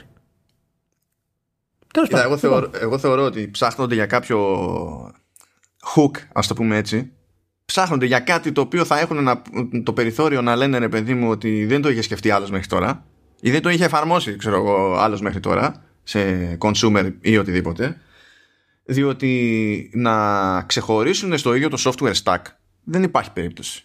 Έχω βαρεθεί να λέω ότι η Sony δεν είναι για τέτοια. Η Sony δεν πρόκειται να φτιάξει μόνη της το απόλυτο cloud tech που θα το ζηλεύουν οι άλλοι και θα ήλπιζαν να μπορέσουν να το κάνουν license. Δεν πρόκειται να το κάνει. Το, κάθε και παλεύει τόσα χρόνια και ε, at scale χρειάζεται τη Microsoft για να το, για να το κάνει όλο αυτό. Το οποίο είναι καθόλου λογικό, δεν είναι κάποιο είδους και καλά ή, τα, ή οτιδήποτε. Αλλά δεν είναι για τέτοια πράγματα η, η Sony. Το οποίο θα το επαναλάβω και παρακάτω στη, στη συζήτηση, διότι χρειάζεται κι αλλού. Οπότε θέλει ε, να έχει ένα hook για το οτιδήποτε και το ψάχνουν, το βρήκαν, δεν ξέρω, προσπαθούν να το κάνουν ό,τι να είναι. Εμένα αυτό που με προβληματίζει περισσότερο είναι αυτή η ατάκα το only on PlayStation, διότι σηκώνει πολλαπλές ερμηνείες. Μπορεί να εννοεί ότι αυτό το hook θα υπάρχει only on PlayStation, στην οποία περίπτωση λες, ναι, OK, okay, λογικό να το κάνεις έτσι. Ε, αν όμως εννοεί ότι το streaming θα λειτουργεί μόνο σε PlayStation, θα μου πεις, μα είναι δυνατόν να εννοεί κάτι τέτοιο; Είναι δυνατόν να εννοεί κάτι τέτοιο, διότι το PlayStation Now ξεκίνησε και άρχισε να απλώνεται σε τηλεοράσεις και τα λοιπά και μετά άρχισε να ξεαπλώνεται και να κόβεται από, ε, από συσκευές που δεν είναι PlayStation και PC. Έχει ήδη χάσει δηλαδή ε, υποστήριξη επιπλέον hardware σε αυτή τη, την περίπτωση. Είχε κάνει κάποτε συνεργασία με τη Samsung για να λειτουργεί εκεί το PlayStation Now και να μπορεί να συνδέσει ασύρματα κάποιος DualShock κτλ. Κοπήκαν αυτά όλα. Κοπήκαν. Και όταν λέμε κοπήκαν, έχουν κοπεί και από τηλεοράσει Sony, όχι από τηλεοράσει Samsung. Κοπήκαν από παντού αυτά τα πράγματα. Έχει μια προϊστορία τέλος πάντων που ε, αφήνει το ανοιχτό το ενδεχόμενο το only on PlayStation να είναι κυριολεξία αλλά με αυτή την, έννοια που αν παίξει κάτι τέτοιο εκεί και αν δεν θα μπορώ να συλλάβω δηλαδή εκεί θα είμαι στη φάση γιατί κάνει streaming why; Είναι, είναι περίεργο και πραγματικά μία από τα το είχαμε συζητήσει και στο προηγούμενο podcast για το ποια εταιρεία θα μπορούσε όντως να κάνει ε, ξέρεις, το δικό της ε, Disney Plus ας το πούμε. Και η μία Nintendo φυσικά και είναι η καλύτερη που μπορεί να το κάνει αυτό το πράγμα. Αλλά η Sony δεν είναι μακριά ιδιαίτερα από το να προσφέρει τουλάχιστον μια ποικιλία τίτλων ε, από την ιστορία της και να δημιουργήσει αυτό το πράγμα. Αυτό αν το κάνει θα είναι unique όντως. Από εκεί και πέρα θα δούμε να συνεχίσουμε πάντως σε θέματα υπηρεσιών, διότι κάνει ένα τεστ, λέει, θα το τρέξει για ένα χρόνο κάτι τέτοιο, στην Πολωνία η Sony, με το PlayStation Plus Video Pass. Λοιπόν, σας το λέω από τώρα, αυτή είναι από τις μεγαλύτερες ηλικιότητες που έχω δει ποτέ. Και δυστυχώς δεν είναι καν πρωτότυπη βλακεία για τη, για τη Sony. Μπορείς λοιπόν. να, το, μπορείς να μου το εξηγήσεις αυτό, σας παρακαλώ; Γιατί. Ναι, δηλαδή, σε παρακαλώ, θέλω να μου το εξηγήσεις να το καταλάβω. Μπορεί να μην το καταλαβαίνω. Λοιπόν, λέει τέλος πάντων ότι στην Πολωνία θα παίζει το εξής. Πληρώνεις PlayStation Plus. Πάρα πολύ ωραία. Θα σου δώσουμε και καλά το, το Video Pass που σου δίνει πρόσβαση σε πάνω από 20 ταινίες και σειρές. Ηλία. Άμα, άμα είναι πάνω από 20, είμαστε εντάξει. Ναι. Κάτω από 20 δεν το, δεν το παίρνω. Που φυσικά είναι τη Sony Pictures και δεν υπάρχει από τρίτους, έτσι. Όλα είναι, ναι. όλα είναι παραγωγή Sony. Και σου λέει τέλος πάντων ότι θα προστίθεται περιεχόμενο κάθε τρεις μήνες. Θα δούμε πόσο περιεχόμενο θα προστίθεται κτλ. Θα είναι λίγο, σας το λέω από τώρα. Και θα εξηγήσω μετά και για ποιο λόγο θα είναι λίγο. Αλλά ε, μην περιμένετε κάτι μεγάλο σε αυτή την περίπτωση. Ε, και λέει λοιπόν ότι θέλει να δει οι συνδρομητές πόσο θα κάνουν τον κόπο ας πούμε, να ασχοληθούν με κάτι τέτοιο, τι θα διαλέγουν να βλέπουν κτλ. ώστε ξέρεις, στην ουσία κάνουν testing οι άνθρωποι για να δουν αν και τι θα έχει νόημα σε μια τέτοια υπηρεσία ως ενδεχόμενο benefit στο PlayStation Plus. Μελλοντικό benefit εκτός Πολωνίας προφανώς. Έτσι. Είναι test case η Πολωνία σε αυτή την περίπτωση. Ε, Λεωνίδα, ε, Ηλία δεν ξέρω πώς φαίνεται το concept η Πολωνία είναι test case για την ΑΒΓ περίπτωση. Απλά ναι, ναι, είναι okay. Απλά μου αρέσει γιατί τα τσουγκρίσανε στο Cyberbank, αλλά τώρα κάνει τεστ εκεί. Θα τα βρούνε. θα τα βρούνε, θα τα βρούνε. Λοιπόν, ε, να σας πω γιατί αυτό όλα είναι βλακώδες. Η Sony έχει προσπαθήσει πολλές φορές να φτιάξει streaming video service. Πολλές φορές. Είχε το Video Unlimited στο, στο PlayStation. Μπορούσες να αγοράσεις κιόλας ταινίες και τα λοιπά. Ε, είχε streaming service για 4K μόνο για τις τηλεοράσεις της διότι γιατί να το κάνει κάπου αλλού ε, που το έλεγε Bravia Ultra πρόσφατα ανακοίνωσε άλλη υπηρεσία το Bravia Core που τυχαίνει μέσα στην όλη την παράνοια του concept να έχει μια μαγιά, να έχει το υψηλότερο bitrate σε σχέση με, οποιαδήποτε άλλο, με οποιοδήποτε άλλο streaming service οπότε μπορεί με straight face να πει ότι δεν πρόκειται να βρει τα αλλού καλύτερη ποιότητα εικόνα κτλ. Σε όλες αυτές τις υπηρεσίες το πρόβλημα που είχε ήταν σταθερό. Είχε σχεδόν μόνο δικό της περιεχόμενο, δεν την πάλευε σχεδόν ποτέ να έχει περιεχόμενο τρίτον, με εξαίρεση το Video Unlimited που εκεί πέρα που λέει και ταινίες, οπότε ήταν πιο εύκολο να έχει τρίτον. Okay δεν στέργιωσε ποτέ, δεν κατάφερε ποτέ να φτιάξει τέτοιου είδους service που να μην συνδέεται πιο πολύ από όσο έπρεπε με ένα συγκεκριμένο product line και αργά ή γρήγορα όλα κατέρεαν και έκλειναν. Ναι, θα πει κάποιος. Αλλά άμα τώρα το προσέξει και άμα πάει καλά το τεστ εδώ και συνειδητοποιήσει ότι έχει νόημα στο PlayStation Plus και δώσει αξία στη συνδρομή και δεν ασχολείται κανένας με την Bravia Core και όλα τα υπόλοιπα, δεν θα μπορούσε δεν θα μπορούσε αγαπητή διότι την ίδια περίοδο που μιλάμε τώρα πηγαίνει και κάνει κονέ με την Disney και την Netflix για τη διανομή δικών της ταινιών στις υπηρεσίες τους με, με περίοδους αποκλειστικότητας. Κάνει συμφωνίες η Sony Pictures και η Sony Television με τρι, υπηρεσίες τρίτων που είναι έτσι στημένες ώστε να αποκλείουν τη συμπερίληψη δικού, τους, δικού της περιεχομένου στις δικές της υπηρεσίες και τις κάνει τώρα για να ναι. κρατήσουν χρόνια οπότε κάθεστε και περιμένετε στις βίντεο αυτό έχω να πω εγώ είναι, ε, ναι, από and beyond αυτό δηλαδή είναι, είναι, είναι, είναι, από τα πιο ηλίθια πράγματα που διάβασα αυτές τις μέρες δηλαδή. Μα είναι και αυτό απόδειξη αυτού, αυτού που λέω ότι ο, η σύγχυση που υπάρχει στο Ryan είναι και αυτό ένα πράγμα στο οποίο είναι να πάει. Δηλαδή, ε, αυτό ειδικά μου αφήνεται η εντύπωση, αν δεν είναι κάποιο παραπλανητικό σκέρτσο ας πούμε, για διάφορα άλλα πράγματα, μου αφήνεται η εντύπωση ότι δείχνει μια υπεροψία για τη σημασία αυτών που θα προσφέρει, που είναι χαζομάρες αυτά που θα προσφέρει, ε, σε σχέση με το τι υπάρχει, που νομίζει ότι το branding και μόνο θα είναι αρκετό για να το κάνει. Και αυτό μας γυρίζει στο άλλο. Δηλαδή ξεκινάς κάτι τέτοιο και κλείνεις τα digital stores. Σε αυτή την περίπτωση όχι ρε φίλε. Πρέπει να τα αφήσεις ανοιχτά. Γιατί αυτό που πας να κάνεις με το, με το PlayStation Video ας πούμε ε, είναι, είναι τελείως off σε σχέση. Δεν, δεν έχει καμία στρατηγική από κάτω να την καταλάβουμε και όπως είπες έχει επαναληφθεί ούκο λίγες φορές. Και πραγματικά δείχνει ένα ακόμα πράγμα του πόσο σε σύγχυση είναι αυτή η εταιρεία και ευτυχώς, ευτυχώς που φαίνεται ότι δεν υπάρχει πρόβλημα με την διάθεση του κοινού για τις κονσόλες αλλά θέλω να δω πόσο θα κρατήσει αυτό και πόσο πίσω θα τις πάνε τα έσοδα δεδομένου ότι πρέπει να κάνει cross-gen τίτλους πολύ περισσότερο χρόνο από όσο ήθελε πριν. Θα συνεχίσει να κάνει τέτοια πειράματα η εταιρεία; Δεν ξέρω. Δεν ξέρω. Είναι πολλά. Εγώ απογοητεύομαι γιατί βλέπω τέτοιες κινήσεις και ως ε, απόρρια ενός κλασικού προβλήματος που έχουν γενικά οι μεγάλες εταιρείες. Αλλά η Sony το έχει με ένα δικό της στυλ, ρε παιδί μου. Που είναι οι κόντρε των, των διαφορετικών τμήματων της εταιρείας. Δηλαδή, είναι. Πού, πού να πάμε και να πούμε ότι στην ίδια εταιρεία λανσάρονται παρόμοια εποχή ανταγωνιστικά video streaming services, προσπαθούν να έχουν περιεχόμενο από το ίδιο στούντιο. Πού να το πούμε αυτό και να μας πάρουν σοβαρά. Δηλαδή, και αυτό το έχω δει τόσες φορές στη Sony στο, στο παρελθόν που είναι κομμωδία. Έχω δει ανθρώπου στη Sony να τα παίρνουν κρανίο σε βιτρίνα με προϊόντα Sony επειδή ήταν άλλου τμήματος και όχι του δικού τους. Το έχω δει αυτό με τα μάτια μου. Το έχω ακούσει με τα, με τα φτάκια μου να πέφτουν πινελίκια από Ιάπωνα. Ήταν πινελίκια από Ιάπωνα. Ήταν ωραία εμπειρία για μένα. Ε, για αυτόν ναι. δεν ήταν. για να καταλάβετε το level της εμπειρίας, ε, τη παράνοια σε αυτή την περίπτωση, υπήρξε φεγγάρι Στη... Καλά, πρώτα απ' όλα, ε, ήδη έχουμε PlayStation Studios για να, που αναλαμβάνουν υποτίθεται και τηλεοπτικές παραγωγές και κινηματογραφικές παραγωγές, τη στιγμή που η Sony ολόκληρη έχει Sony Pictures και Sony Television. Από αυτό πάμε σε αυτή τη φάση πρώτα. Αλλά επειδή έχω ένα ε, ωραίο παράδειγμα που πηγαίνει πακέτο με το περιστατικό που ανέφερα, ε, κάποτε είχαμε αυτό το, το μυθικό product που, λεγόταν, ε, που ήταν εμφανώς άχρηστο, αλλά κάναμε ότι δεν ήταν άχρηστο, η ψηφιακή κορνίζα ψηφιακές κορνίζες έβγαζε η Sony, φίλες και φίλοι, και έβγαζε το τμήμα του digital imaging. Σου λέει, έχει να κάνει με φωτογραφίες, εμείς βγάζουμε φωτογραφικές μηχανές, θα το δούμε σαν αλυσίδα και πάει λέγοντας πάρα πολύ ωραία.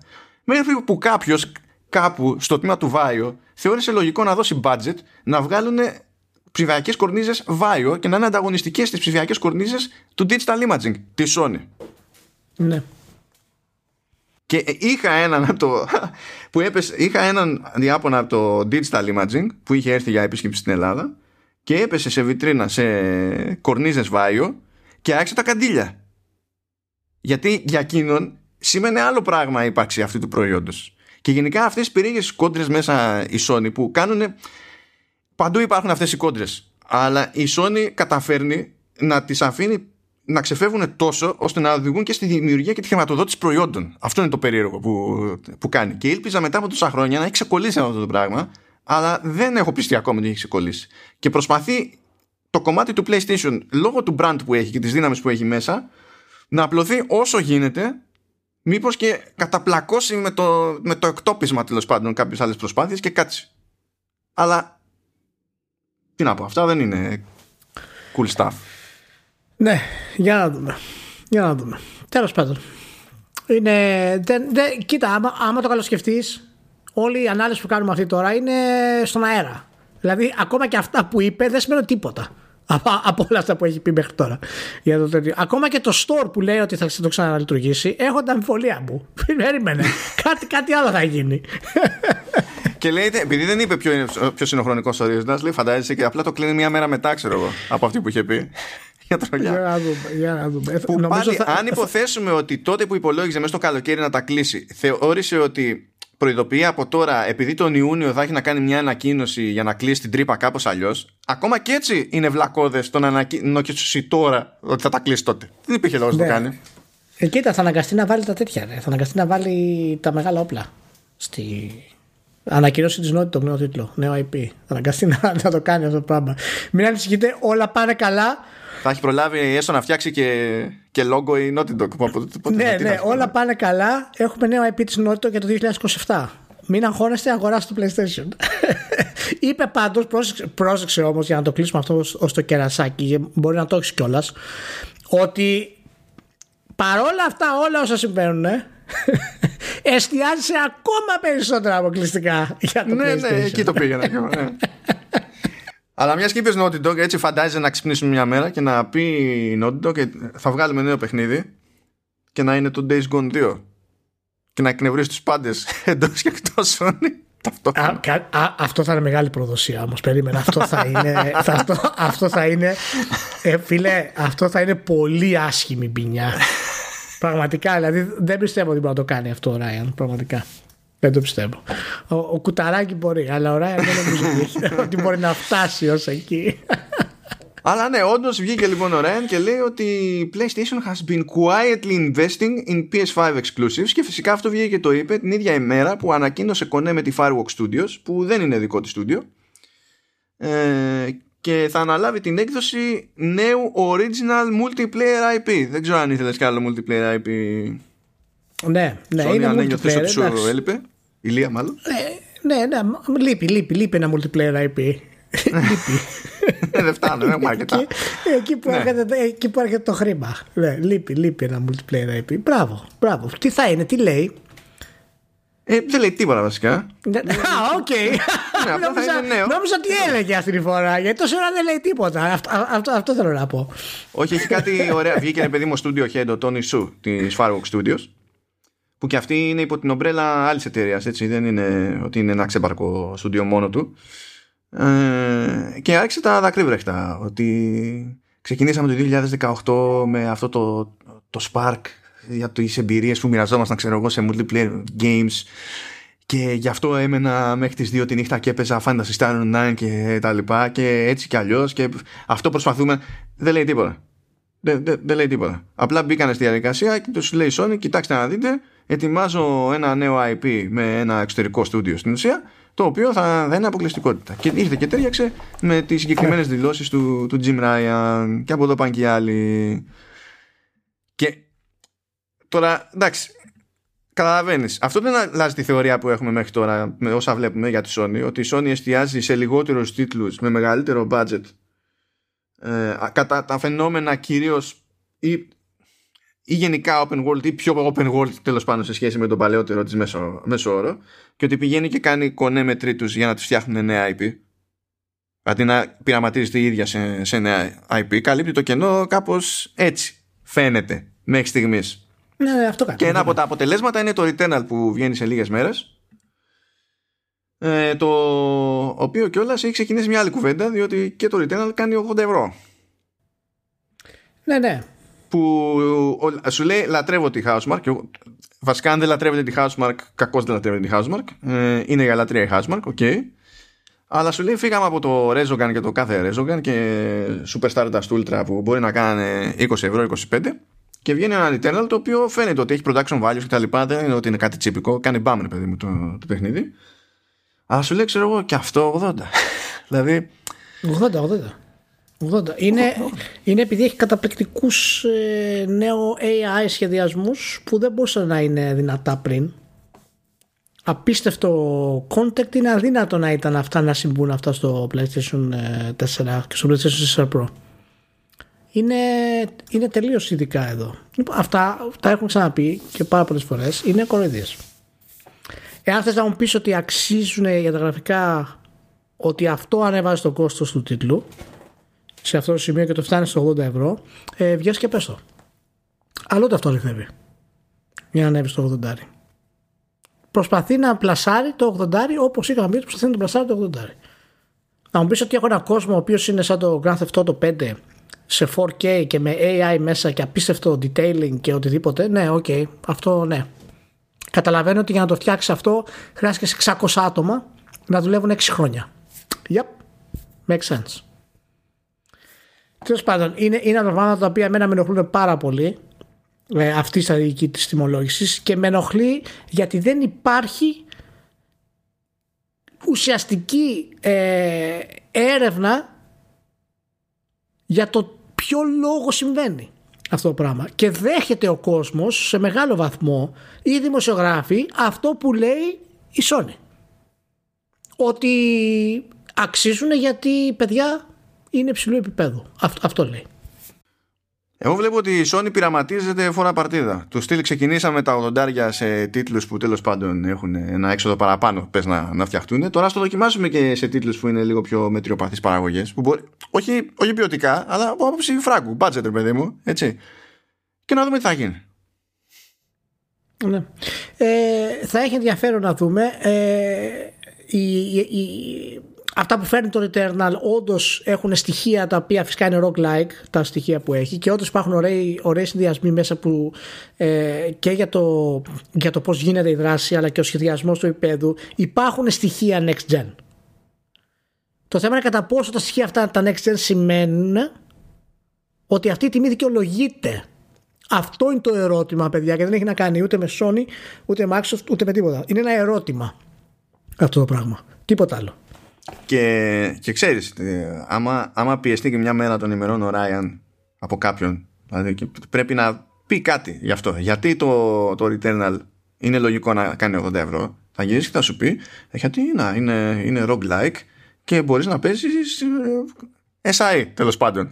πες, το, πες το έτσι. Ξέρεις πόσο entertainment βγαίνει, πόσες ώρες βγαίνουν από αυτά τα 80 ευρώ. Και εκεί θα θέλουμε να το πνίξουμε, ως συνήθως. Και όχι τίποτα άλλο. Λυπάμαι που κάνουμε τέτοια κουβέντα γενικά. Δηλαδή που μπαίνει σε τέτοια συζήτηση η Housemark. Διότι πρέπει να πάμε αρκετά χρόνια πίσω για να βρούμε demi τίτλο της Housemark. Δηλαδή σοβαρά. είναι, είναι, είναι ωραία ομάδα. Είναι, είναι πολύ ωραία ομάδα. Είναι και η ανησυχία μου σε αυτό κατά βάθος και η ανησυχία μου ε, σε όταν συζητάμε αυτό το πράγμα είναι ότι εταιρείες οι οποίες έχουν πολύ μεγάλη δυνατότητα να φτάσουν πολύ ψηλά, το 80 θα τους κόψει θα τους κόψει πωλήσεις, θα τους κόψει πέραση αυτό το πράγμα. Και μία από αυτές τις εταιρείες είναι αυτή. Και φαίνεται από το Returnal ότι υπάρχει ταλέντο στην εταιρεία. Φαίνεται. Αλλά 80 ευρώ δεν μπορείτε να δώσω εγώ να πάρω το Returnal. Αν ήμουν ε, μέσος χρήσης, ας πούμε, θα περίμενα. Ξέρεις όμως τι γίνεται έτσι, δηλαδή πες ότι ε, άμα, έκανε, άμα πήγαινε με το προηγούμενο, το κλασικό μοτίβο που ακολουθούσαν οι παιχνίδια τέτοια τη Housemark και σου έλεγε 30 ευρώ. Έτσι. Και πουλάγε, ξέρω εγώ, 2 εκατομμύρια. Άμα τώρα με 80 ευρώ πουλήσει 1 εκατομμύριο, τότε το ρίσκο για αυτούς έχει πιάσει. Ναι, σίγουρα. Αλλά σύμφωνα με τη Sony, ε, πέρα από τις χαζομάρες του Metacritic, που βγήκε και δήλωσε ας πούμε ότι στοχεύουμε σε Metacritic και όλα αυτά τα πράγματα, αυτό ε, έρχεται από, το, από τα παρελκόμενα του Days Gone, ε, του 2 της ακύρωσης ας πούμε. Αλλά ε, σύμφωνα με το Sony, ένα εκατομμύριο δεν είναι τίποτα. δηλαδή, αν πουλήσουν τα triple της Sony ένα εκατομμύριο, κανονικά πρέπει να μπαίνουν μέσα. Α, ουφ, σίγουρα, εντάξει. Μα γι' αυτό το φέρα σαν παράδειγμα για, το, ναι, για τη Housemark. Γιατί τη Housemark ναι, δεν χρειάζεται ναι, 10 εκατομμύρια για να είναι. Και... Ακριβώς. Οπότε αυτό σου λέει, αν η Sony έχει αυτή τη διαφορετική προσέγγιση σε διαφορετικές εταιρείες, θα ήταν πολύ καλύτερα κατά τη γνώμη μου. Και πάλι δεν είμαι φυσικά επιχειρηματίας, αλλά θα ήταν καλύτερα κατά τη γνώμη μου ε, μια εταιρεία η οποία έχει συνηθίσει να πουλάει στο 30 και δεν μπορείς να την αγχώσεις να την πας στο 80, πήγαινε στο 69. Κάνει full time AAA. Το 80 έχει πολύ μεγάλη πίεση. Γενικά. Ακόμα και το 69 έχει πολύ μεγάλη πίεση. Για μια εταιρεία που έχει προέλθει από τα 30. Δηλαδή, και ένα σχετικό παράδειγμα, ε, είδες τι έγινε με την, ε, με την Don't Know, όταν ξαφνικά ανέβηκε σε αυτό το επίπεδο και έπρεπε να συντηρήσει αυτό το πράγμα. Να το κάνει. Να συνεχίσει. Ε, να δικαιολογήσει αυτό το επίπεδο, αυτές τις τιμές, όλο αυτό το πράγμα. Τέλος πάντων, ε, εδώ φυσικά υπάρχει η Sony από πίσω που ξέρει να χειρίζεται τα στούντιο. Ε, πολύ καλύτερα από τον καθένα. κατά τη γνώμη μου. Ε, ακόμα και όταν πρόκειται για third parties. Οπότε εντάξει, θα πάρουμε τα θετικά του παιχνιδιού και ελπίζουμε η τιμή του να μην το δυσκολέψει. Αυτό. Και τώρα ήρθε η ώρα που όλοι περιμέναμε, ούτε καν περιμένατε, περιμέναμε, έβγαλε αποτελέσματα έτους CD Project. Μάλιστα. Δεν ξέρω αν το κατάλαβες, ε, Ηλία, αλλά οι, οι, οι, οι gamers που επαναστάτησαν Ναι. ε, τις έκαναν τα μούτρα κρέας της CD Projekt μετά. Α, α. Δεν ξέρω αν, ναι. Αν σου πέρασε γιατί- αυτό το νόημα. όχι, γιατί διαβάζω στο facebook πάρα πολλά σχόλια για να περνάει η ώρα μου και βλέπω πάρα πολύ εκνευρισμένο κόσμο που καταστρέφουν τους developers της CD Projekt Red για την καταστροφή που τους ε, φέρανε. Για το ρεζουμέ είναι ότι χέστηκε στο τάλιρο η CD Projekt. Δηλαδή, Ακριβώς. είναι Όπως- πάρα πολύ απλό. Όπως σχέστηκε στο τάλιρο η Blizzard με, το, κατα- με την καταστροφή του Diablo 3, όπως σχέστηκε στο τάλιρο η Bethesda με το απαράδεκτο Skyrim στην κυκλοφορία του. Ε, ναι. Αλλά φυσικά με το, η CD Projekt ήταν μοναδική περίπτωση και έπρεπε να, να θαυτεί περισσότερο από άλλους. Πόσο, πόσο προβληματιστική η CD Projekt Man. Λοιπόν, να, πω, να, βάλω, να οριοθετήσω χρονικά λίγο τα πράγματα γιατί το, η οικονομική χρήση της CD Projekt ε, ταυτίζεται με το ημερολογιακό έτος. Αυτό σημαίνει ότι έβγαλε αποτελέσματα για το έτος που έκλεισε το τέλος του Δεκεμβρίου του 2020. Πράγμα που σημαίνει ότι αναφερόμαστε σε λίγες εβδομάδες Cyberpunk στην ουσία στην αγορά. Έτσι. Αυτό. Και εντάξει, η τύπη σου λέει ότι πούλησαν 13,7 εκατομμύρια Cyberpunk. Το είχαν πει αυτό εντάξει προηγουμένως, αλλά δεν είχαν πει ποια ήταν η όποια επίπτωση των refunds. Λοιπόν, και μάθαμε υποτίθεται ποια είναι η επίπτωση των refunds. Είναι περί τα 51,2 εκατομμύρια δολάρια, που δεν είναι καν για εκείνη την περίοδο. είναι αυτό που τους κόστησαν τα refunds σε αυτό το κομμάτι του Δεκεμβρίου που υπήρχε το Cyberpunk εκεί έξω αλλά μαζί και η πρόβλεψη για το τι θα τους κοστίσει στο επόμενο διάστημα. Ο- Αυτή είναι, αυτή είναι σούμα. Έτσι, και όταν λέμε σούμα, αυτό που καταλογίζεται στο Δεκέμβριο από τα, ε, από τα 51 είναι περίπου τα, περίπου τα 13. Έτσι, τα υπόλοιπα είναι και καλά μελλοντική χασούρα από refunds και μελλοντική χασούρα από refunds σε ένα διάστημα κατά το οποίο έτσι και αλλιώς το παιχνίδι έχει γίνει delist από το PlayStation Store. Οπότε από εκεί ό,τι ήταν να γίνει με refunds έχει γίνει. Δεν έχει άλλο γιατί δεν μπορείς και να το αγοράσεις το παιχνίδι. Έτσι.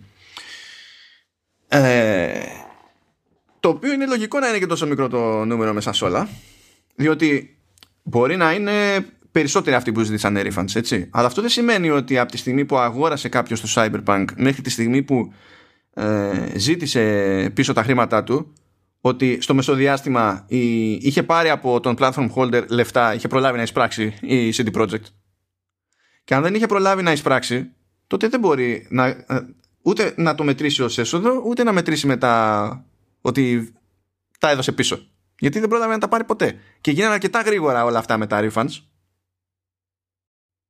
και με το delisting από το, από το PlayStation Store ώστε θα ήταν, ήταν δύσκολο έτσι κι αλλιώς ξέρεις, να αποτυπωθεί αυτό το πράγμα στα αλήθεια σε, σε νούμερα. Αυτό που μου έκανε βέβαια μεγαλύτερη εντύπωση είναι ότι βγήκαν και είπαν ποιο ήταν το συνολικό budget του, του Cyberpunk, πόσο τους κόστησε. Ναι. Για πες το. Ε, είναι λέει, κάτσε να δεις πόσο ήταν. Κρατικά σου 3-16. 3-16 πρέπει να είναι. Λοιπόν, Λέει 315 εκατομμύρια δολάρια. 315 εκατομμύρια δολάρια, 400 χρόνια development με reboot στη μέση, το κάνουμε πράγματα random, δεν έχουμε αντίληψη του όλου και αναπτύσσουμε για 48.000 συστήματα. Ε, είναι εφικτό μόνο επειδή μιλάμε για αμοιβές στην Πολωνία, έτσι. Καταλαβαίνετε. δεν είναι- Γιατί είναι και λίγα δηλαδή, για όλη αυτή την ιστορία που, που έγινε. Και άμα δείτε το, δηλαδή το jump που παίχτηκε το 2020 λόγω του Cyberpunk και σε cost and expenses αλλά και σε net profit σε σχέση με το 2015 του The Witcher 3 τα μεγέθη είναι, είναι το σύνολό τους είναι υπερδιπλάσιο είναι, α- είναι απόδειξη ε, του, της δύναμης του brand μιας εταιρείας αναρχόμενης η οποία έκανε το λάθος που δεν έπρεπε να κάνει. Και εντάξει εμείς το έχουμε συζητήσει πολύ πριν το κάνει ότι τρέχει παράλληλα δύο γενιές και αυτό δεν μπορεί να γίνει για αυτό το παιχνίδι. Έκανε την μεγάλη αθλειότητα να δώσει το ok να βγει στις ε, κονσόλες της παλαιάς γενιάς και παρόλα αυτά τα pre και επίσης στην εταιρεία ήταν τόσο μεγάλοι που ο κόσμος το αγόρασε και φυσικά όταν, όταν έκατσε λίγο η, το τρένο με το social media και ο κόσμος άρχισε να πει ότι μιλάμε μια από τις καλύτερες ιστορίες που έχουν παίξει ever και ένας, ο καλύτερος ψηφιακός κόσμος που έχει δημιουργηθεί ever και όλη η πορεία των bugs και όλη η πορεία των προβλημάτων τα πολύ βασικά προβλήματα διορθώθηκαν μέσα στους δύο μήνες τρεις μήνες όχι τις ε, σημαντικές λεπτομέρειες ξέρω εγώ μπορεί να υπάρχουν bug ή να κάθεται κάτι αλλά τα συστήματα τα οποία είχαν πρόβλημα ε, βγήκανε και διορθώθηκαν. Γιατί διάβασα στο facebook ε, κόσμο που έλεγε Ω, ακόμα bugs έχει δεν έχουν κάνει τίποτα Δηλαδή έχουμε φτάσει σε αυτό το επίπεδο. Εγώ το έβαλα για το περιμένω το παιχνίδι εκτός από την αρχή που το είχα παίξει για να μπορέσω να κάνω την ανάλυση με τον Νίκο. Το σταμάτησα, το περίμενα, το ξανά τώρα με τα πάτσει. 20 λεπτά, 25 λεπτά. Λοιπόν, δεν υπάρχει τέτοια εμπειρία πουθενά άλλο. Είναι, είναι, είναι, είναι αδιανόητο το επίπεδο του κόσμου και η λεπτομέρεια που υπάρχει. Και το μεγάλο πρόβλημα, το ξαναείπαμε, είναι φυσικά η, η διοίκηση.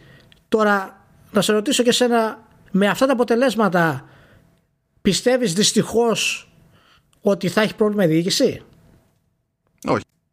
Α, εκεί, είναι, ε, ε, εκεί είναι τελικά εμένα που είναι το μεγάλο μου πρόβλημα σε αυτό το πράγμα. Και για να καταλάβετε γιατί το, είναι διπλό χτύπημα εδώ πέρα που έχει παιχτεί. Διπλό χτύπημα υπέρ της διοίκησης σε αυτή την περίπτωση, στα μάτια των μετόχων.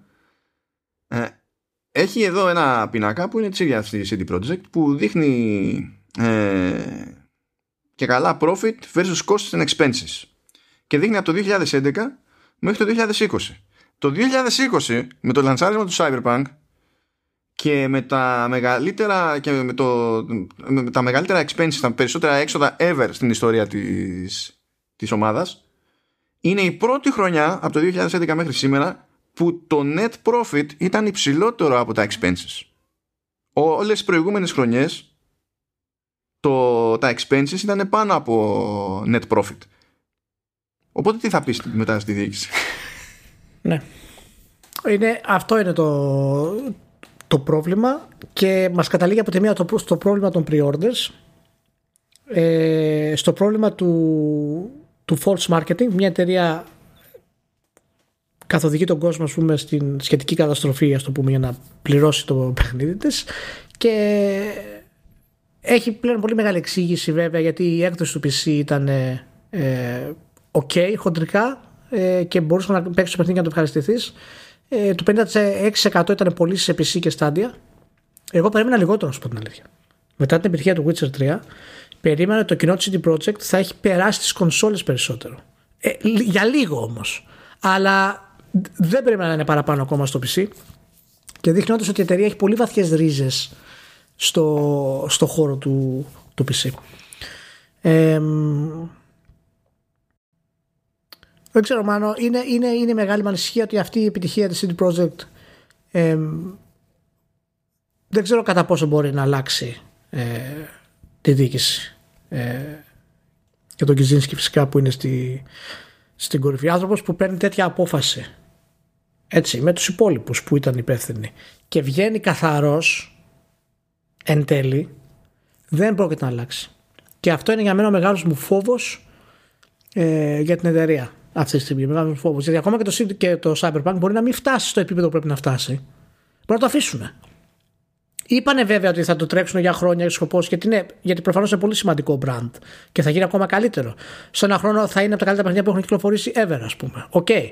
Αλλά πόσο καιρό θα το δουλέψεις με τα χρήματα αυτά και σε ποιο επίπεδο εάν ξέρεις ότι γενικά θα είσαι ok. Γιατί σκέψου μέσα σε όλο αυτό τι έχει να γίνει, εάν βγούνε με μια μεγάλη συγνώμη ή δεν ξέρω εγώ τι, μπλα μπλα μπλα κτλ. Και, και ανακοινωθεί το επόμενο Witcher, ας πούμε. Το τι έχει να γίνει. Θα γίνει σφαγή. Και ποιος μου λέει εμένα να ότι δεν μπορούν να χρησιμοποιήσουν την ίδια λογική. να μην έχουν βελτιωθεί στο πώς θα το φτιάξουν, στο πώς θα το στήσουν. Δεν ξέρω, εντάξει, μπορεί να υπερβάλλω λίγο σε αυτό το πράγμα, αλλά ε, εγώ ήθελα πάρα πολύ αυτοί οι άνθρωποι να πληρώσουν με τη θέση τους το τι έγινε. Δεν νομίζω πια, γιατί από τη μία έχουμε τέτοια αποτελέσματα. Από την άλλη, είχαμε πει σε προ-προηγούμενο επεισόδιο ότι ήταν νομίζω για, το, για την αναδιάρθρωση που έχουν στα σκαριά και τέτοια. Οπότε μπορούν να γυρίσουν και να σου πούνε ότι και κάνω πράγματα και για να βελτιώσω τέλος πάντων ποιότητα ζωής του εργαζομένου κτλ. Α τώρα πώς θα βγουν και πότε θα γίνουν αυτά. Αλλά να, ορίστε, κάνω πράγματα, έχω πλάνο και έφερα και αποτελέσματα. Τι ζωή τραβάς, ας πούμε. Ναι, ναι, όχι, όχι. Και, και εγώ σου θα τα βελτιώσουν. Θα βελτιωθούν τα πράγματα. Σίγουρα θα είναι καλύτερα και καλύτερα και καλύτερα. OK. Okay. Ε, αλλά όταν φτάνει στο σημείο να, είσαι, να μην έχεις πληρώσει τίποτα από αυτό που έκανες, ε, είναι και είναι σημάδι βέβαια της βιομηχανίας μας και μάλιστα μπορούν να χρησιμοποιήσουν και το κλασικό ότι παιδιά. Εντάξει, ε, αυτό που κάναμε ήταν τρομερά φιλόδοξο. Δεν καταφέραμε να το υπολογίσουμε σωστά. Και είναι σωστό. Αυτό που κάνουμε δεν έχει ξαναγίνει ποτέ. Και άμα, άμα έβγαινε να πει ότι αυτό που δοκιμάσαμε να κάνουμε είναι τόσο αδύνατο ε, που είμαστε μια εταιρεία άπειρη και χωρίς την ικανότητα να το κάνει σε αυτό το χρονικό διάστημα ακόμα θα τους έλεγες παιδιά OK okay, ευχαριστούμε για την ε, ειλικρίνεια αλλά ούτε αυτό δεν βγήκε να πήρε μόνο ούτε αυτό. Το αυτό το πολύ φιλόδοξο και δεν το καταφέραμε και τα λοιπά ξέρεις μου βγήκε μέσα μου Peter Molyneux is that you; Αλλά ναι οκ Λοιπόν, και για περίπου κλείσιμο, έχω κάτι που δεν περίμενα να έχω. Έγινε μια μανούρα εκεί πέρα με την Grinding Gear Games και το Path of Exile. Και ομολογώ ότι διαβάζω και ξαναδιαβάζω και ξαναδιαβάζω τι παίχτηκε στο, με το λανσάρισμα του Ultimatum που είναι expansion για το Path of Exile και ότι πάλι είχαμε έκρηξη από το κοινό και τα λοιπά και δεν καταλαβαίνω ότι διαβάζω ξανά, ξανά, ξανά, ξανά και δεν καταλαβαίνω ποιο είναι το υποτίθεται το πραγματικό πρόβλημα στην όλη φάση. Οπότε ήλπιζα, ξέρω εγώ, ή να μου το εξηγήσεις εσύ ή να ενώσουμε την απορία μας, ξέρω εγώ. λοιπόν, μάλλον, λέει τώρα. ναι, μάλλον δεν Οκ. Ε, λοιπόν, και, ακούστε παιδιά, Λέει, ε, θα βγάλω, λέει, είναι μια, ένας developer και λέει, έχω ένα παιχνίδι. Θα βγάλω ένα expansion. Okay. Και θα κάνω κονέ με streamers, influencers και τα λοιπά που κάνουν sponsored stuff, παίρνουν λεφτά για να κάνουν κάτι. Έτσι. Και θα τους δώσω, ξέρω εγώ, ε, φράγκα για να στριμάρουν υποχρεωτικά για ένα-δύο ώρο, παιδί μου, και να παίζουν το Ultimatum, το Path of Exile. Μέχρι στιγμής δεν ακούγα την πυρερού συμβαίνουν αυτά τα πράγματα. Και όχι τίποτα άλλο. Ναι. Έτσι. Ε, αν μιλάγαμε για δημοσιογράφους, δεν θα παίρνανε λεφτά οι δημοσιογράφοι για να το κάνουν αυτό το πράγμα. Ε, ε, δίνει ο άλλος λεφτά, φυσικό, θα κάνει ένα κονέ με τους streamers και θα πει: Παιδιά, δίνω αυτά για να κάνετε εκείνο. Πάρα πολύ ωραία. Γιατί είναι στην ουσία διαφήμιση. Product placement, whatever. Μια χαρά. Όμως στην αρχή εκεί στο λαντσάρισμα έπαιξε μπούκομα. Γιατί ε, είχε λαό παιδί μου το, το πράγμα και ήταν πολύ μεγάλο το queue για τους παίχτες. Και κατέληξαν αυτοί που ήρθαν νωρίς, ρε παιδί μου, να μπουν σε ένα queue που κράτησε σχεδόν δύο ώρες. Και το ίδιο διάστημα οι streamers ξεκίνησαν να παίζουν και τους βάλανε μπροστά στο queue γιατί είχαν και τη συμφωνία για να γίνει αυτό συντονισμένα. Έτσι. Και τα πήρε κρανίο λέει η κοινότητα γιατί δόθηκε προτεραιότητα στους streamers και είχαν το περιθώριο να, να κερδίσουν ένα πρώτο πλεονέκτημα στην οικονομία του παιχνιδιού παίζοντας νωρίτερα από τους άλλους. Και το διαβάζω και λέω συγγνώμη. Αυτά γίνονται δηλαδή μόνο για άμα θες να κάνεις review και τέτοια. Εννοείται ότι έχεις πρόσβαση νωρίτερα. και δεν είναι για διαφήμιση. Δεν είναι για να κάνει ο streamer πρωταθλητισμός στο παιχνίδι. Είναι για διαφήμιση. Και πώς ήταν αυτοί οι streamers, τι ήταν, ήταν 150.000 streamers και τρώγανε τόσες θέσεις από το queue από τους απλούς χρήστες. Πώς ήταν αυτοί; Και δεν έχω, δεν έχω καταλάβει ούτε γιατί έγινε τέτοια μανούρα, ούτε γιατί. Μπή... Καλά, το γιατί μπήκε σε αυτή τη διαδικασία η Grinding Gear. Που... Ζητάει και συγγνώμη, εγώ θα είχα τρελαθεί. Δηλαδή σε αυτή την περίπτωση ναι, γιατί... δεν υπήρχε περίπτωση να ζητήσω συγγνώμη. Ναι, Δηλαδή, ναι, ρε, γιατί, γιατί η κοινότητα η κοινότητα, όταν έχεις την κοινότητα να είναι το νούμερο ένα σου και υποτίθεται έχεις μια σχέση μαζί της συγκεκριμένη και μιλάμε για πολύ παθιασμένη κοινότητα στο Path of Exile, ε, πρέπει να προσέχεις πώς να διαχειρίζεσαι αυτά τα πράγματα γιατί από ποια έννοια το λέω πρέπει να προβλέπεις το κάψιμο του άλλου Παραδείγματος χάρη στο EVE Online, παραδείγματος χάρη, το συμβούλιο των παιχτών έχει γνώμη στο πώς θα αναπτυχθεί το παιχνίδι. Όταν κάνει η CCP ας πούμε συμβούλιο για το νέο expansion ή αν θέλουν να βάλουν ας πούμε να περπατάς στο διαστημόπλοιό σου κτλ. Το συμβούλιο των παιχτών ε, είχε πει όχι και δεν έγινε. Ναι, OK, okay, αλλά δεν έχει γνώμη μετά στο marketing campaign. Αυτό θέλω να σου πω. Ότι όταν μια εταιρεία, όταν μια εταιρεία βγάζει το Path of Exile και έχει αυτό το πράγμα, ε, ή θα πει παιδιά, εμείς κάνουμε αυτό γιατί είναι δουλειά μας, ή δεν θα το κάνει καθόλου.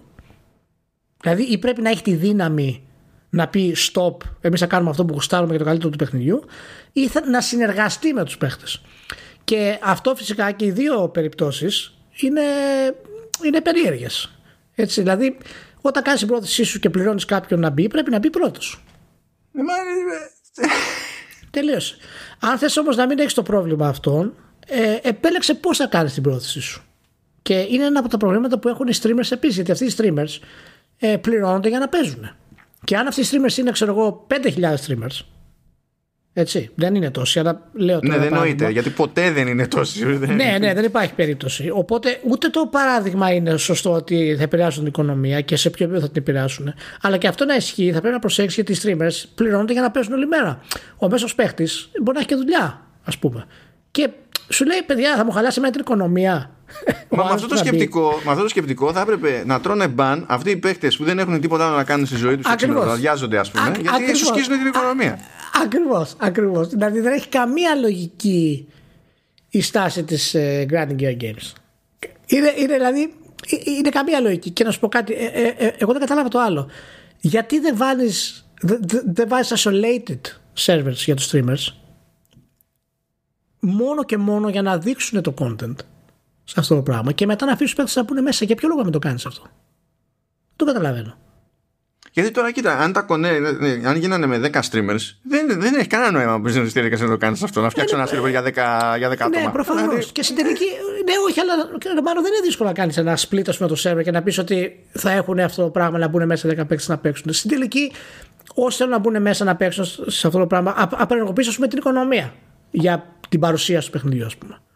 Για αυτές τις ώρες. Δηλαδή, είναι τόσο δύσκολο. Πρέπει να το κάνεις live με τους streamers να είναι πρώτοι Τέλος πάντων, δεν ξέρω τώρα πώς το σκέφτηκαν. Πάντως είναι σίγουρο ότι κάτι πήγε λάθος εκεί γιατί ζήτησαν συγγνώμη αυτόματα ενώ είχαν πληρώσει. Δηλαδή, εντάξει. Είναι τελείως okay. και κερατάδες και δαρμένοι, έτσι. ναι, ναι, εντάξει, από δικό τους τέτοιο. Τέλος πάντων, περίεργο, περίεργο. Αλλά πραγματικά και την αντίδραση του κόσμου δεν την καταλαβαίνω. Δεν, δεν, δεν μου βγάζει νόημα. Δεν, δεν μπορεί να τους συλλάβει αυτού μάλλον τώρα. Αυτοί που παίρνουν σε αυτό το επίπεδο να κάνουν αυτό το πράγμα είναι άνθρωποι που είναι καμένοι για να παίξουν αυτό το παιχνίδι. Εμείς δεν μπορούμε να το καταλάβουμε αυτό το Δηλαδή είναι σαν να γυρίσεις και να σου πει ότι ε, το ότι, το ότι παίρνεις, ξέρω εγώ, Red Dead μια εβδομάδα νωρίτερα και πρέπει ξαφνικά να φάσει 70 ώρες από τη ζωή σου, ας πούμε, σαν να μην υπάρχει αύριο, είναι άδικο γιατί το παίζεις νωρίτερα από μένα. Ρε συνειδητοποίησε τι κάνει ο καθένας σε αυτή τη ζωή. Δηλαδή δεν, δεν λειτουργεί έτσι το πράγμα.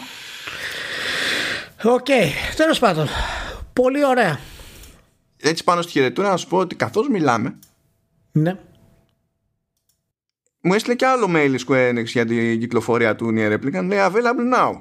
Δεν ξέρω αν αυτό το oh. now ήρθε τώρα με τη λογική ότι είναι σαν το, σαν, σαν το τώρα του Λεωνίδα. Τώρα, τώρα, τώρα, τώρα. τώρα, τώρα. Δεν ξέρω αν είναι τέτοιο, απλά ενημερώνω. Ενημερώνω. Αυτό. Χαίρομαι πάρα πολύ ωραία. Ε, παιδιά, να είστε όλοι καλά, περάστε πάρα πολύ καλά. Εύχομαι πάρα πολύ. Θα πούμε την επόμενη εβδομάδα. Λοιπόν.